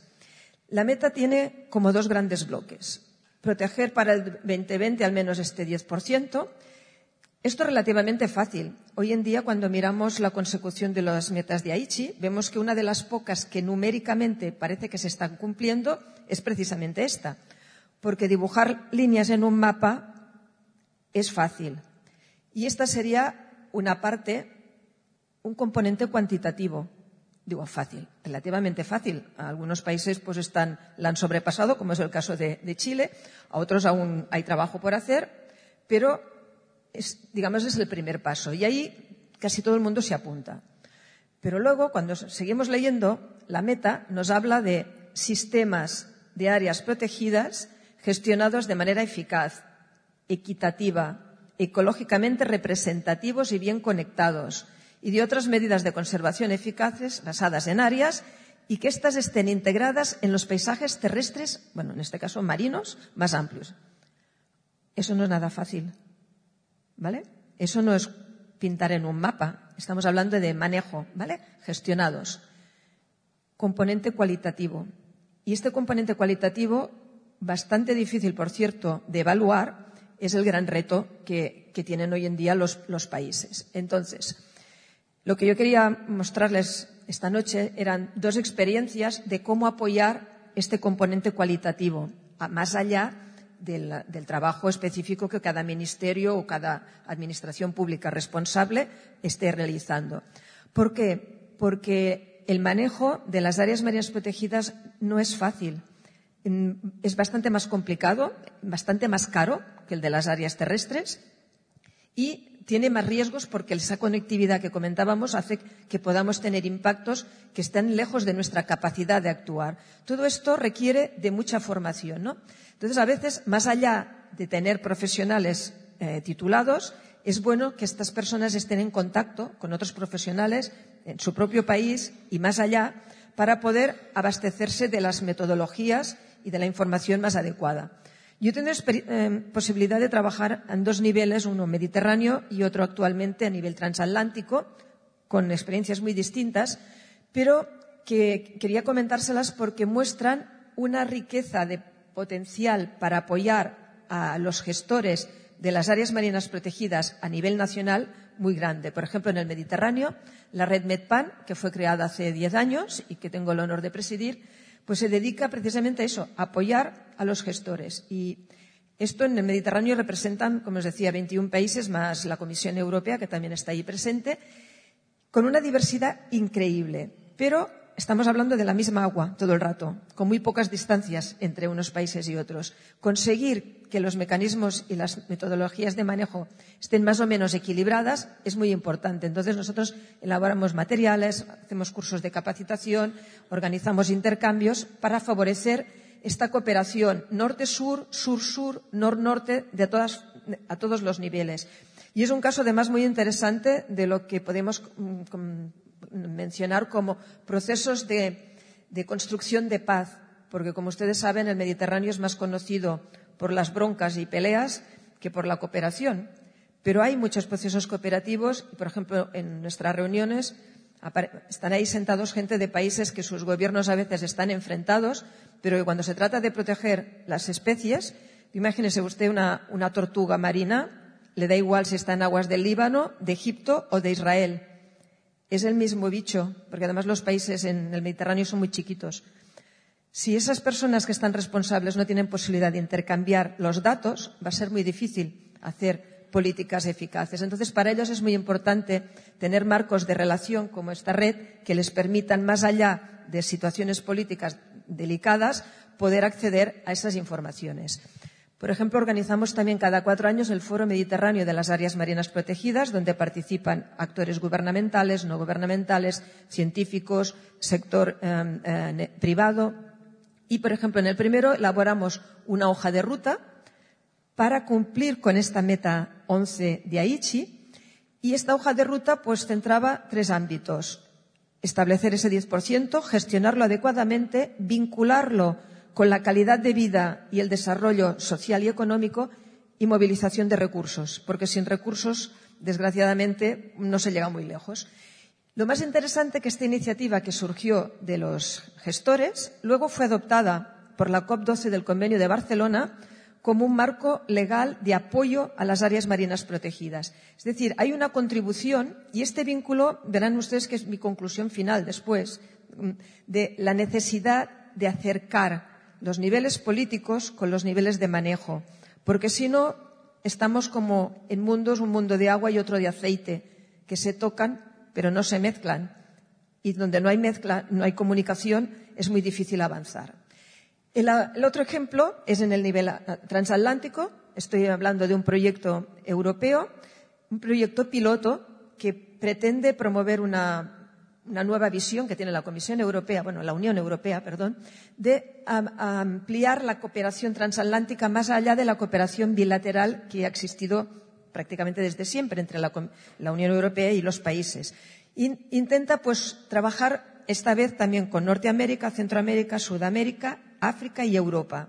Y para buscar algo que no fuera complicado, o al menos así lo creyeron, decidieron empezar con las áreas marinas protegidas eh, para estimular estos intercambios. Entonces, tiene que ver con todas las políticas europeas, no se las voy a, a contar, pero lo que es interesante es que nos permitió hacer un estudio de cuál es la situación en el Atlántico y nos aparecieron 14.000 áreas costeras marinas protegidas. 14.000 en el mapa. Porque luego cuando rascas y miras qué hay detrás a nivel de gestión, pues muchas son los que, lo que en inglés se dice paper parks, ¿vale? Mm. Entonces, bueno, de esas seleccionamos algunas que sí tenían sistemas de manejo eficaces. Intentamos buscar que fueran modélicas para promover intercambios y demostrar que trabajar con los gestores es una buena idea. Entonces, a partir de ahí montamos tres proyectos de hermanamiento. Y, bueno, al final acabó una buena participación para ser un proyecto piloto de solo dos años, con mm, gente de más de 31 países distintos, ¿no?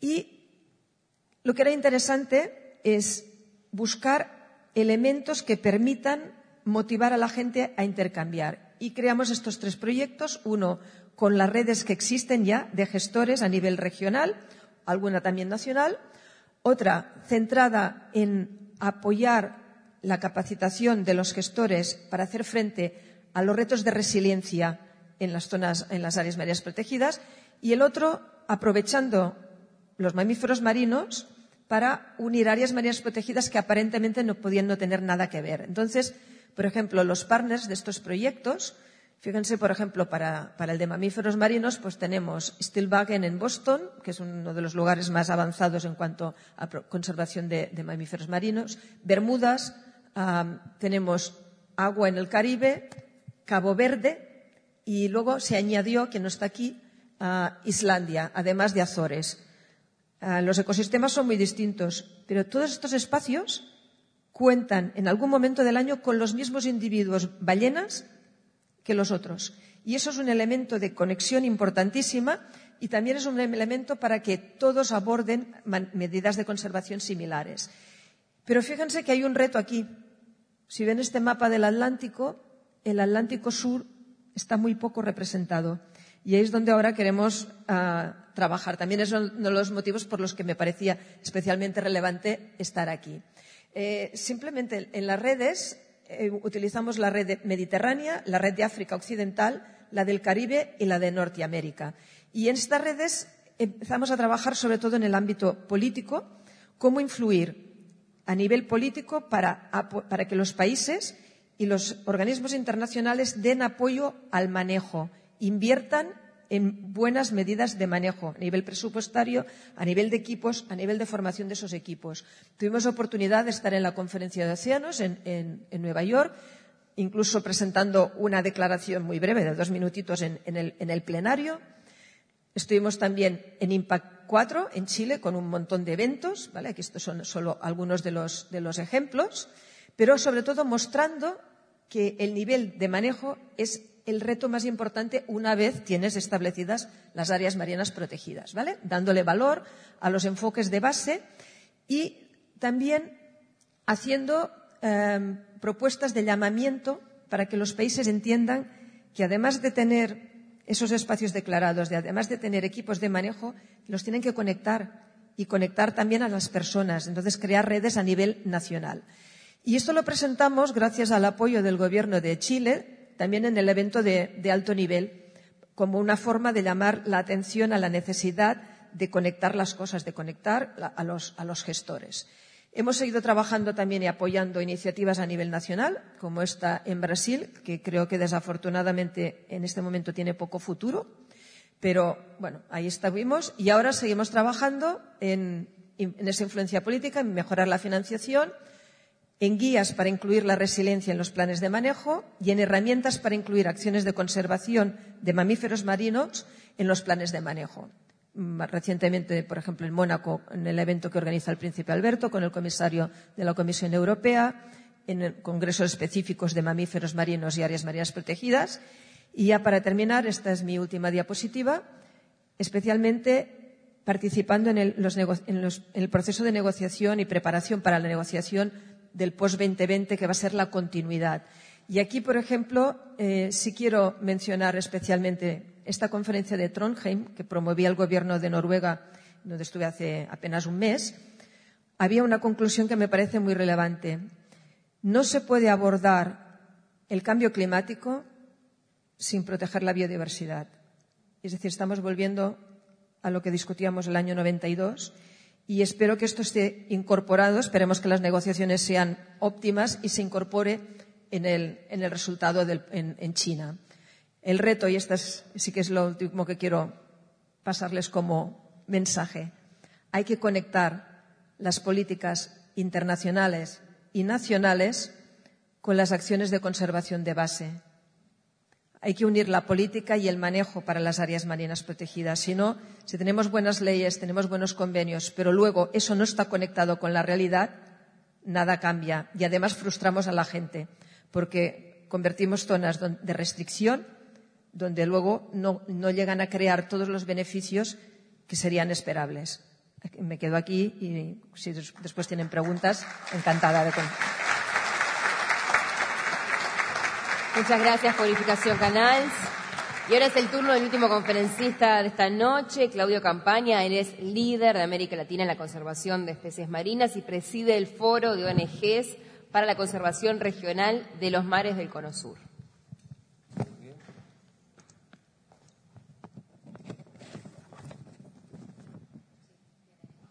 Están acá, ok. Bueno, buenas noches. Si no les importa, me voy a quedar sentado. Sí. Tengo la cabeza quemada. Eh, eh, creo que ustedes también. Eh, soy consciente que nos hemos pasado de poco más de una hora o un poco más. Así que voy a simplificar en mi presentación eh, por varias razones. Una es que nos hemos quedado la familia y los amigos. ¿Y para qué vamos a sermonear a los convertidos, como suelen decir los norteamericanos? Eh, quiero más que nada que nos entretengamos mutuamente en, mi presentación de cierre. Y, y además también porque muchos de mis mensajes ya fueron dichos. Te- Tengo los mismos mensajes. No nos coordinamos, lo cual es muy bueno. O sea, vemos a los océanos sanos de una manera muy semejante. Entonces, ¿para qué? Voy a repetir algunas cosas para que queden instaladas, pero no es necesario que las trate con, eh, digamos, con cuidado, con detalle. Claro que voy a agradecer eh, a Rodrigo, Milko, Inés, a la, la gente de Océanos Sanos. Eh, es una oportunidad estar con ustedes. Y una de las cosas que me llevo esta noche, además de todo lo que aprendí por aquellos que presentaron, es haber visto a cuatro candidatos a presidente sentados acá uno al lado del otro. Eh, en Argentina eso no sería posible, de ninguna manera. Y esto da mucha esperanza. Y creo que lo dijo Silvia, este es el momento para Uruguay. Eh, creo que no se puede perder. Y, si se pierde realmente, como también dijo ella, no sé si se puede recuperar. Así que bueno, este, este es uno de los puntos que me llevo. A ver, Sanos habla eh, a favor de salud ecosistémica y esto a mí me, me es eh, grato y me es, eh, resuena bien porque, bueno, en mi historia personal, yo tengo la historia del médico que fui y del conservacionista que soy. Así que el tema de la relación entre salud humana, salud ambiental, salud ecosistémica, a mí me interesa. Y uno se pregunta, ¿no? O sea, ¿qué tendrán que ver eh, una cosa con la otra? ¿Tendrá, por ejemplo, qué, es eh, una epidemia para el océano?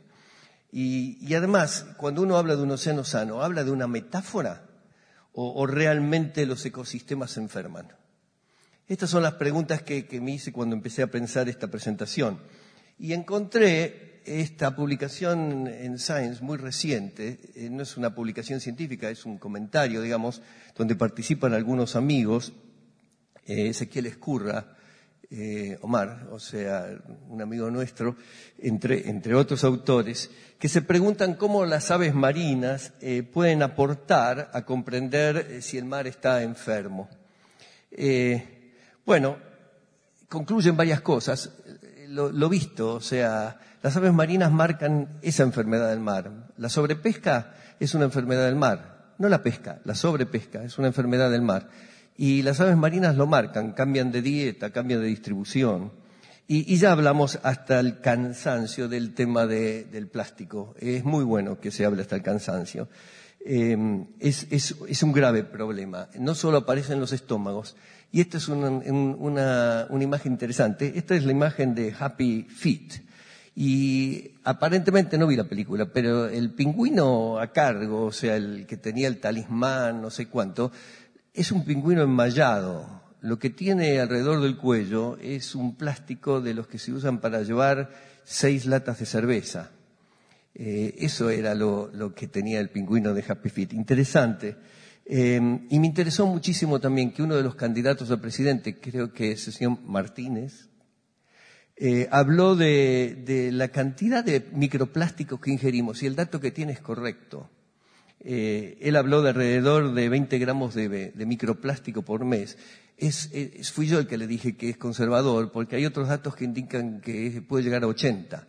Esto es, nos comemos unas cuantas bolsitas de plástico en microplásticos por mes, cada uno de nosotros, sobre todo si tomamos agua que está en envases, en envases plásticos.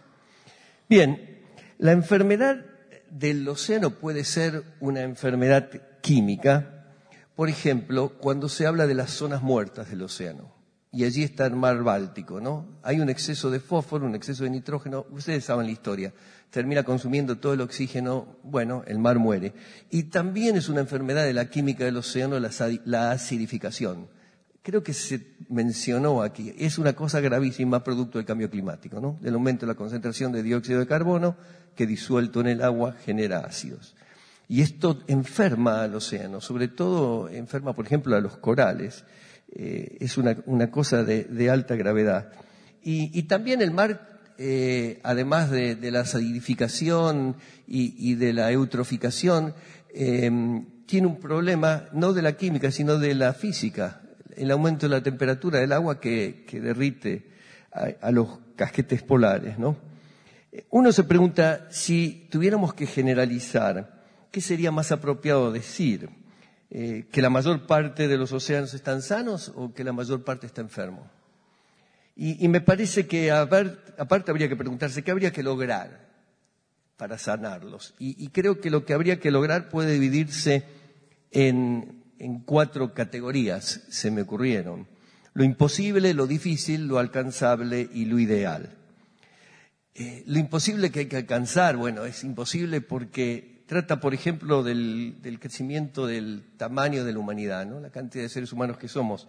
Eh, y también trata sobre generar economías que no requieren expandirse infinitamente. Habría que lograr esas economías. Me parece imposible. Creo que el ser humano no lo quiere hacer, no lo, va a hacer, no es algo que va a ocurrir, pero debería. Luego está lo difícil, y allí está lograr voluntad política, como decía Puri, tiene que ser global. No alcanza, no alcanza con que lo haga un solo país. Y, y desde ese punto de vista la ciencia está gritando que esto es urgente desde hace años. No, la política no la escucha. No, no importa, estamos avanzando, hemos hecho cosas, no son suficientes. La verdad, no es suficiente. Es difícil. Yo hasta a veces pienso que habría que moverlo a lo imposible. En cuanto a lo alcanzable, bueno, hay un montón de cosas que podemos hacer que es alcanzable. Por ejemplo, eh, se puede pescar menos, claramente. O sea, no toda la pesca es buena pesca. La pesca ilegal, por ejemplo, es mala pesca. Eso no ayuda a la pesca. La pesca puede dañar a la pesca. También, eh, eh, digamos, digamos, ah, viene bien una buena, una buena imagen aquí. Se mostró un poco esto. Eh, creo que, que se mostró para la costa argentina. Ahí están, esta es una imagen satelital que muestra parte de la costa argentina. Y, y bueno, uno cuando ve la operación a lo largo de miles de kilómetros de cientos de embarcaciones se pregunta, ¿esto es sustentable? Se sabe que no es sustentable. No, esto no es sustentable. Hace años ocurre, decenas de años que ocurre. Bueno, ahí está. Es alcanzable que no ocurra, pero bueno, por el momento sí sigue ocurriendo. Eh, si las especies no se encontraran tan mal, se estima que un cuarto de las especies marinas se encuentra en alguna categoría de amenaza, según la UICN. Por allí serían resilientes, podrían hacerle frente a estos problemas, pero están mal. Y miren, esta es otra, otra película que es Salvando a Nemo, creo que se llamaba esta. Miren lo que hicieron estos autores. Esto es un paper, una publicación. Eh, estudiaron los diferentes grupos animales y, de algas, etcétera, de especies representados en la película. Eh, representan poco más de 1.500 especies. Se fijaron en cada una de ellas y encontraron que dos de cada diez están amenazadas de extinción. Esto es un indicador que las especies no, no andan muy bien. Eh, Yo creo que habría que concluir que este gran paso de la humanidad que, que Armstrong, al, que Armstrong se refirió en su frase lunar célebre no es el que él creyó que era. El gran paso realmente es el que tenemos que dar para que el océano nos siga enfermando. Y, bueno, nada, vamos a terminar entre las posibilidades con la posibilidad ideal. ¿Qué sería lo ideal que hay que hacer? Y, y a mi entender, lo ideal que hay que hacer es lograr pensar como piensan las criaturas del mar, ¿no? Que, bueno, son las verdaderas sirenas, eh, aquellas que prosperan cuando los ecosistemas están sanos. Las ballenas, los lobos marinos, los elefantes, pero también los pingüinos, los albatros, los petreles, los calamares, los tiburones. Eh, ¿Cómo piensan estas especies? Bueno, miren este ejemplo. Es un elefante marino joven, ni siquiera está maduro este animal. En, una serie de meses hizo esta trayectoria. Salió de la península Valdés, fue a las Islas Malvinas, pasó por el Drake, fue al Pacífico, entró a los fiordos de Chile y por el estrecho de Magallanes volvió a Península de Valdés. Atravesó todas las jurisdicciones posibles, incluso jurisdicciones que están en conflicto de interés. El ser humano encajona al mar en jurisdicciones que tienen que ver con cómo se administra el mar. Bueno, miren cómo se comportan, cómo piensan los animales. Piensan muy distinto que esas jurisdicciones. Y los científicos tenemos datos para, para mostrarlo. Muy bien, terminando. Uruguay tiene un mar de privilegio y lo tiene por varias razones. Eh, está al frente de dos gigantes supermercados, que son el encuentro de la corriente de Brasil con la de Malvinas y el encuentro de las aguas dulces del Río de la Plata con las aguas saladas, que son frentes oceánicos productivos. Eh, allí está el alimento, allí está la riqueza. Y, bueno, ustedes se enfrentan a dos de los más importantes de todo el Atlántico Sur. Entonces uno se preguntaría qué es un océano uruguayo sano. Y bueno, a mi entender, y esto es mi sesgo, ¿no? Soy un conservacionista de especies que además le interesan las áreas marinas protegidas como herramienta. A mi entender, un océano uruguayo sano es uno en el que no mueren estos delfines, que son los delfines franciscanos, los delfines del Río de la Plata, o no mueren las muchas tortugas marinas que caen en redes de pesca o que arrastran basura o que comen basura.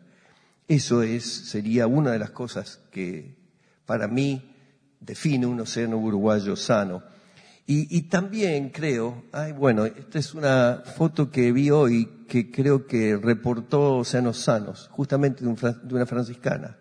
Esto fue aparentemente tirado al mar por un, por un barco coreano y la pregunta es, ¿cuánto dejó ese barco coreano de ganancia para Uruguay? ¿Cuánto de pérdida por haber matado a ese delfín? Si es que ese barco lo mató, ¿no?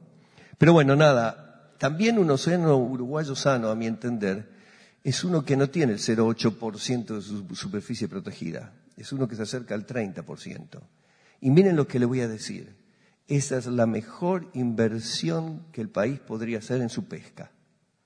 es por la pesca que tienen que lograr ese 30%. Además que pueden satisfacer a gente como nosotros, pero es por la pesca. Lástima que no tengo a los candidatos a presidente acá. Ojalá les llegue este mensaje porque creo que nosotros estaríamos bien de acuerdo con eso. No soy uruguayo, no voy a darles cátedra en país ajeno, no lo puedo dar en ningún lado. Lo que expreso lo expreso como habitante de este planeta, digamos. Yo quiero decirles que ustedes saben que Uruguay depende del mundo mucho más que el mundo de Uruguay, ¿no? Creo que de eso se pueden dar cuenta. Y es por esa razón que me parece que ustedes tienen que liderar la conservación oceánica. Ustedes tienen un océano, y ya les dije, es un océano privilegiado. Truda mostró el caso de Palau. No es más grande, es más chico. Y la verdad del asunto que no se necesita tener países con músculo de gimnasio, como los Estados Unidos o como la Comunidad Europea, para ser creativo. La creatividad no entiende de, de fuerza. Se puede ser creativo sin ser tan poderoso. La oportunidad, como les decía, es hoy. Yo creo que ustedes pueden proteger para también poder exigir que otros protejan. Eso es una de las fuerzas de proteger. Porque las tortugas marinas que acá llenan los estómagos de plástico, no se crean que ese plástico lo tiran ustedes solamente. Ustedes tiran una parte, otra parte les llega. Si ustedes no aceptan que eso es correcto, tienen que empezar por no hacerlo y liderar para después pedir. Por lo tanto, creo que Uruguay tiene, tiene que crear sus áreas protegidas de alguna medida para pensar en la economía actual, tiene que pensar, y también tiene que pensar en las futuras generaciones. Pero la verdad es que la razón por la cual yo creo que ustedes serían diferenciales es eh, si lo hacen por las sirenas, porque realmente es a ellas que pertenece el mar. Gracias. Muchas gracias, Claudio Campaña. Y aprovecho esto último que estabas diciéndote para trasladarte una de las preguntas que llegan, que es eh, de qué manera cree que se puede inspirar a la gente para que tome conciencia de la situación de, de nuestros mares. Para el que quiera responder.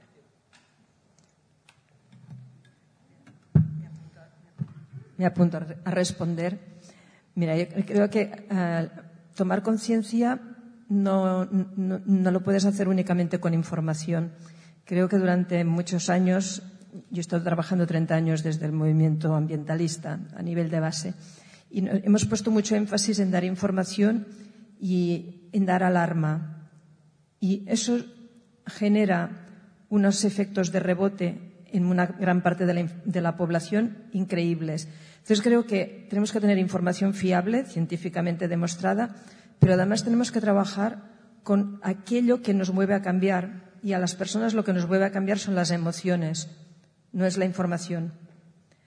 Y, para tener emociones positivas que nos muevan a actuar para el océano, para el mar, lo mejor es tener experiencias positivas con el mar, es decir, crear espacios donde las personas puedan disfrutar de ese mar y tocar los sentir los beneficios. No es que te los cuenten, es que lo sientas. Creo que ahí hay un campo inmenso, porque hablamos mucho desde el conocimiento de las ciencias biológicas, pero hay todas las ciencias sociales que nos deberían apoyar en este trabajo de concienciación.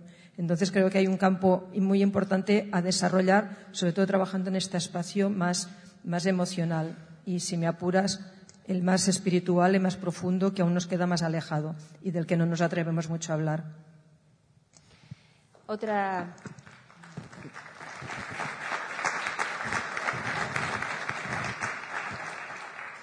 Claudio, para ti, ¿por qué crees que es importante la investigación oceánica en el Uruguay para la protección de la fauna marina? La investigación. Bueno, yo no creo que la investigación oceánica es importante en Uruguay. Yo creo que la investigación oceánica es importante, punto. Eh, Uruguay tiene que tener independencia en el conocimiento de su mar. Eh, y por lo tanto necesita uruguayos que investiguen en su mar. Y, no va a haber nadie que piensa más en el mar uruguayo que un uruguayo y nadie que entienda más eh, la ciencia que un científico. Y a mí me parece que la ciencia hoy tiene mucho que decir para la conservación. No es todo. La conservación no, no es un problema de la ciencia. Eso podríamos pasarnos la noche discutiendo. Eh, pero la ciencia le puede dar el input a la conservación. La conservación es un problema de valores, es un problema de moralidad, es un problema de, de ética, es un problema de filosofía. Pero la verdad es que una vez que se tienen esos valores, los que nos van a sacar las papas del fuego van a ser los científicos. Ellos nos van a indicar cómo proceder. Pero antes hay que tener los valores. Y eso es lo que me parece que falta cuando digo que hay cosas difíciles o cosas imposibles. Pero en última instancia necesitamos la ciencia de Uruguay para que cuando Uruguay manifieste los valores de la conservación, la ciencia nos ayude a sanar el mar que hoy Uruguay tiene parcialmente enfermo, como igual como todo el mundo. Gracias. Max, a partir de tu disertación, eh, alguien te pregunta por aquí cómo ve usted la instalación del puerto chino en Montevideo, que se piensa instalar próximamente. ¿No considera que es una acción del gobierno antifuturo Atlántico Sur? Bueno, mire, yo te voy a- les voy a contar algo. No sé si ustedes saben que los mismos barcos chinos que, mm, que están pescando acá y que están llegando acá a este puerto y que quieren además tener una facilidad, son los mismos barcos que han atrapado en Ecuador, en Galápagos, pescando tiburones. Es la misma flota. Si, si Uruguay no hace lo que tiene que hacer, no solamente está afectando a los recursos de Uruguay o incluso a los que están afuera de la zona económica exclusiva de Uruguay, afecta, a los de todos, que a la vez no son de nadie. Son de la humanidad, son, son del planeta, ¿no? Entonces, yo creo que aquí es importante también recordar que al darle guarida a un montón de estos eh, barcos, que muchos de ellos son ilegales, hoy día eh, este puerto, el puerto de Montevideo, es uno de los puertos de pesca ilegal, de desembarque de pesca ilegal más grandes del planeta. Si le vamos a dar guarida a esos eh, ladrones del mar, vamos a estar afectando no solamente a las especies, vamos a estar afectando a los otros países, vamos a estar afectando a las generaciones futuras. Aquí hay gente que no ha nacido, que ni siquiera va a tener la oportunidad de opinar lo que está pasando. No podemos dejar que ese tipo de cosas pasen. Chile se vio en una situación hace años en la cual eh, le eh, negó a los barcos europeos que, que atracaran en, en el puerto de Chile, porque entonces la independencia de esos barcos iba a ser mucho mayor, que van, dejan sus productos, vuelven a salir, se agarran comida, agarran combustible, ¿cierto? Y vuelven a salir y siguen pescando. El trabajo es mucho más fácil. ¿Queremos facilitarle el trabajo a, ese tipo de pesca? No podemos premiar a los malos, tenemos que premiar a los buenos, a los pescadores que hacen las cosas bien. A esos son los que tenemos que premiar. Y no podemos premiar, entonces, no podemos atacar a aquellos que hacen las cosas bien. Si quieren ustedes cuidar a los pescadores de Uruguay, entonces díganle que no a ese puerto. Aparte, no importa, se, se escucha. Aparte, ¿cómo van a poder empezar a liderar? Que es un poco la visión de los que miramos Uruguay de afuera y vemos que de golpe tienen los candidatos sentados en una, en una muestra de civilidad. ¿Cómo van a empezar a liderar, a liderar si permiten que esto que pasa en el puerto se esté pasando acá a la vista de todos? Hay que empezar a digamos, a corregir algunas cosas que son muy claras, no solamente por los impactos ambientales, están haciendo denuncias de temas que pasan por otras cosas, por derechos humanos, etcétera. Eso necesita corrección, no, no hay duda. Necesita mejor investigación, necesita que se sepa claramente lo que pasa, qué porcentaje, o sea, qué ocurre. Pero una vez que tienen toda esa investigación clara, creo que si no lo pueden hacer ustedes, les puedo asegurar que en la región va a ser incluso más difícil. Bien, antes de finalizar, otra pregunta por aquí. La contaminación de los agroquímicos, como el glifosato, como las emanaciones de las fábricas de pastas de celulosa, no contaminan el mar?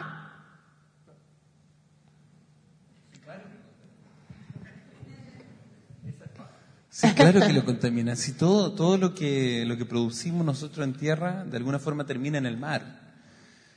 El mar, con su bondad, nos ha permitido por, por miles de años probablemente que sigamos haciendo ese tipo de barbaridades, pero ya no da más. Los científicos, ahora en- pongan, pongan eh, en sus fechas, el 25 de septiembre, desde Mónaco, se va a lanzar el reporte IPCC, que es el reporte de los científicos, del panel científico para el cambio climático. Y les digo de ya que, que agarren hartos pañuelos porque van a llorar mucho. El reporte es terrible. Nos estamos cargando el océano. No hay otro lugar. Vamos a buscar en Marte. Si en Marte no hay nada, si no hay, no hay mar. Está aquí, está aquí enfrente de nosotros. Y no lo vemos. Entonces, todas esas cosas impactan. Todo lo que hacemos nosotros impacta. Yo tengo mi botella, yo no compro, no- creo que hace meses ya que no tengo una, una botella plástica. Eh, hay que rechazar cosas, hay que empezar a rechazar cosas. No, no- no es tan difícil. Yo hace 20 años que no tengo televisión. ¿No ¿Saben la maravilla que significa eso? Ustedes tienen las decisiones propias, las toman todos los días o no. Nadie los maneja, no, tienen control remoto sobre ustedes. ¿Pero lo van a hacer o no lo van a hacer? No esperen a que otro lo haga.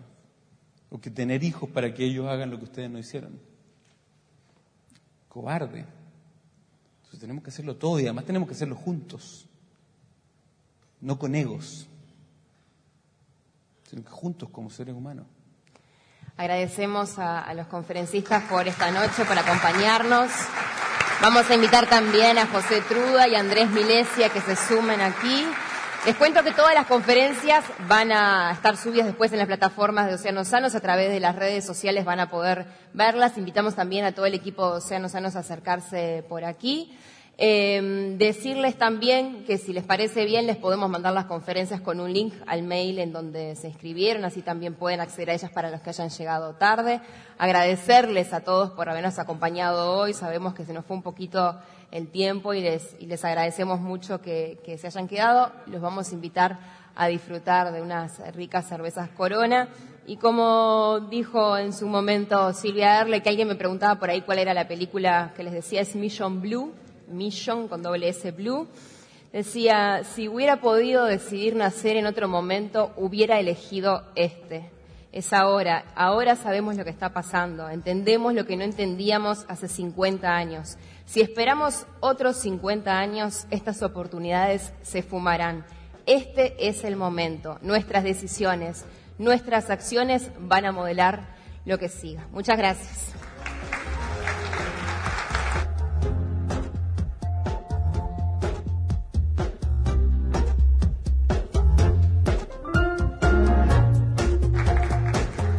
Invitamos también ahí a Rodrigo García, a Milko Schwarzman, a Josefina, a Esperanza, a Mayra, a las voluntarias, a Lucía, a Mariana, a Dalma, Melissa, también a Iván, estuvo haciendo toda la cobertura. Muchas gracias a todo el equipo. Fue un esfuerzo enorme, somos poquitos trabajando en Océanos Sanos, pero estamos agradecidos de, de que nos hayan podido acompañar hoy en esta primera conferencia de los océanos aquí en Uruguay. Muchas gracias.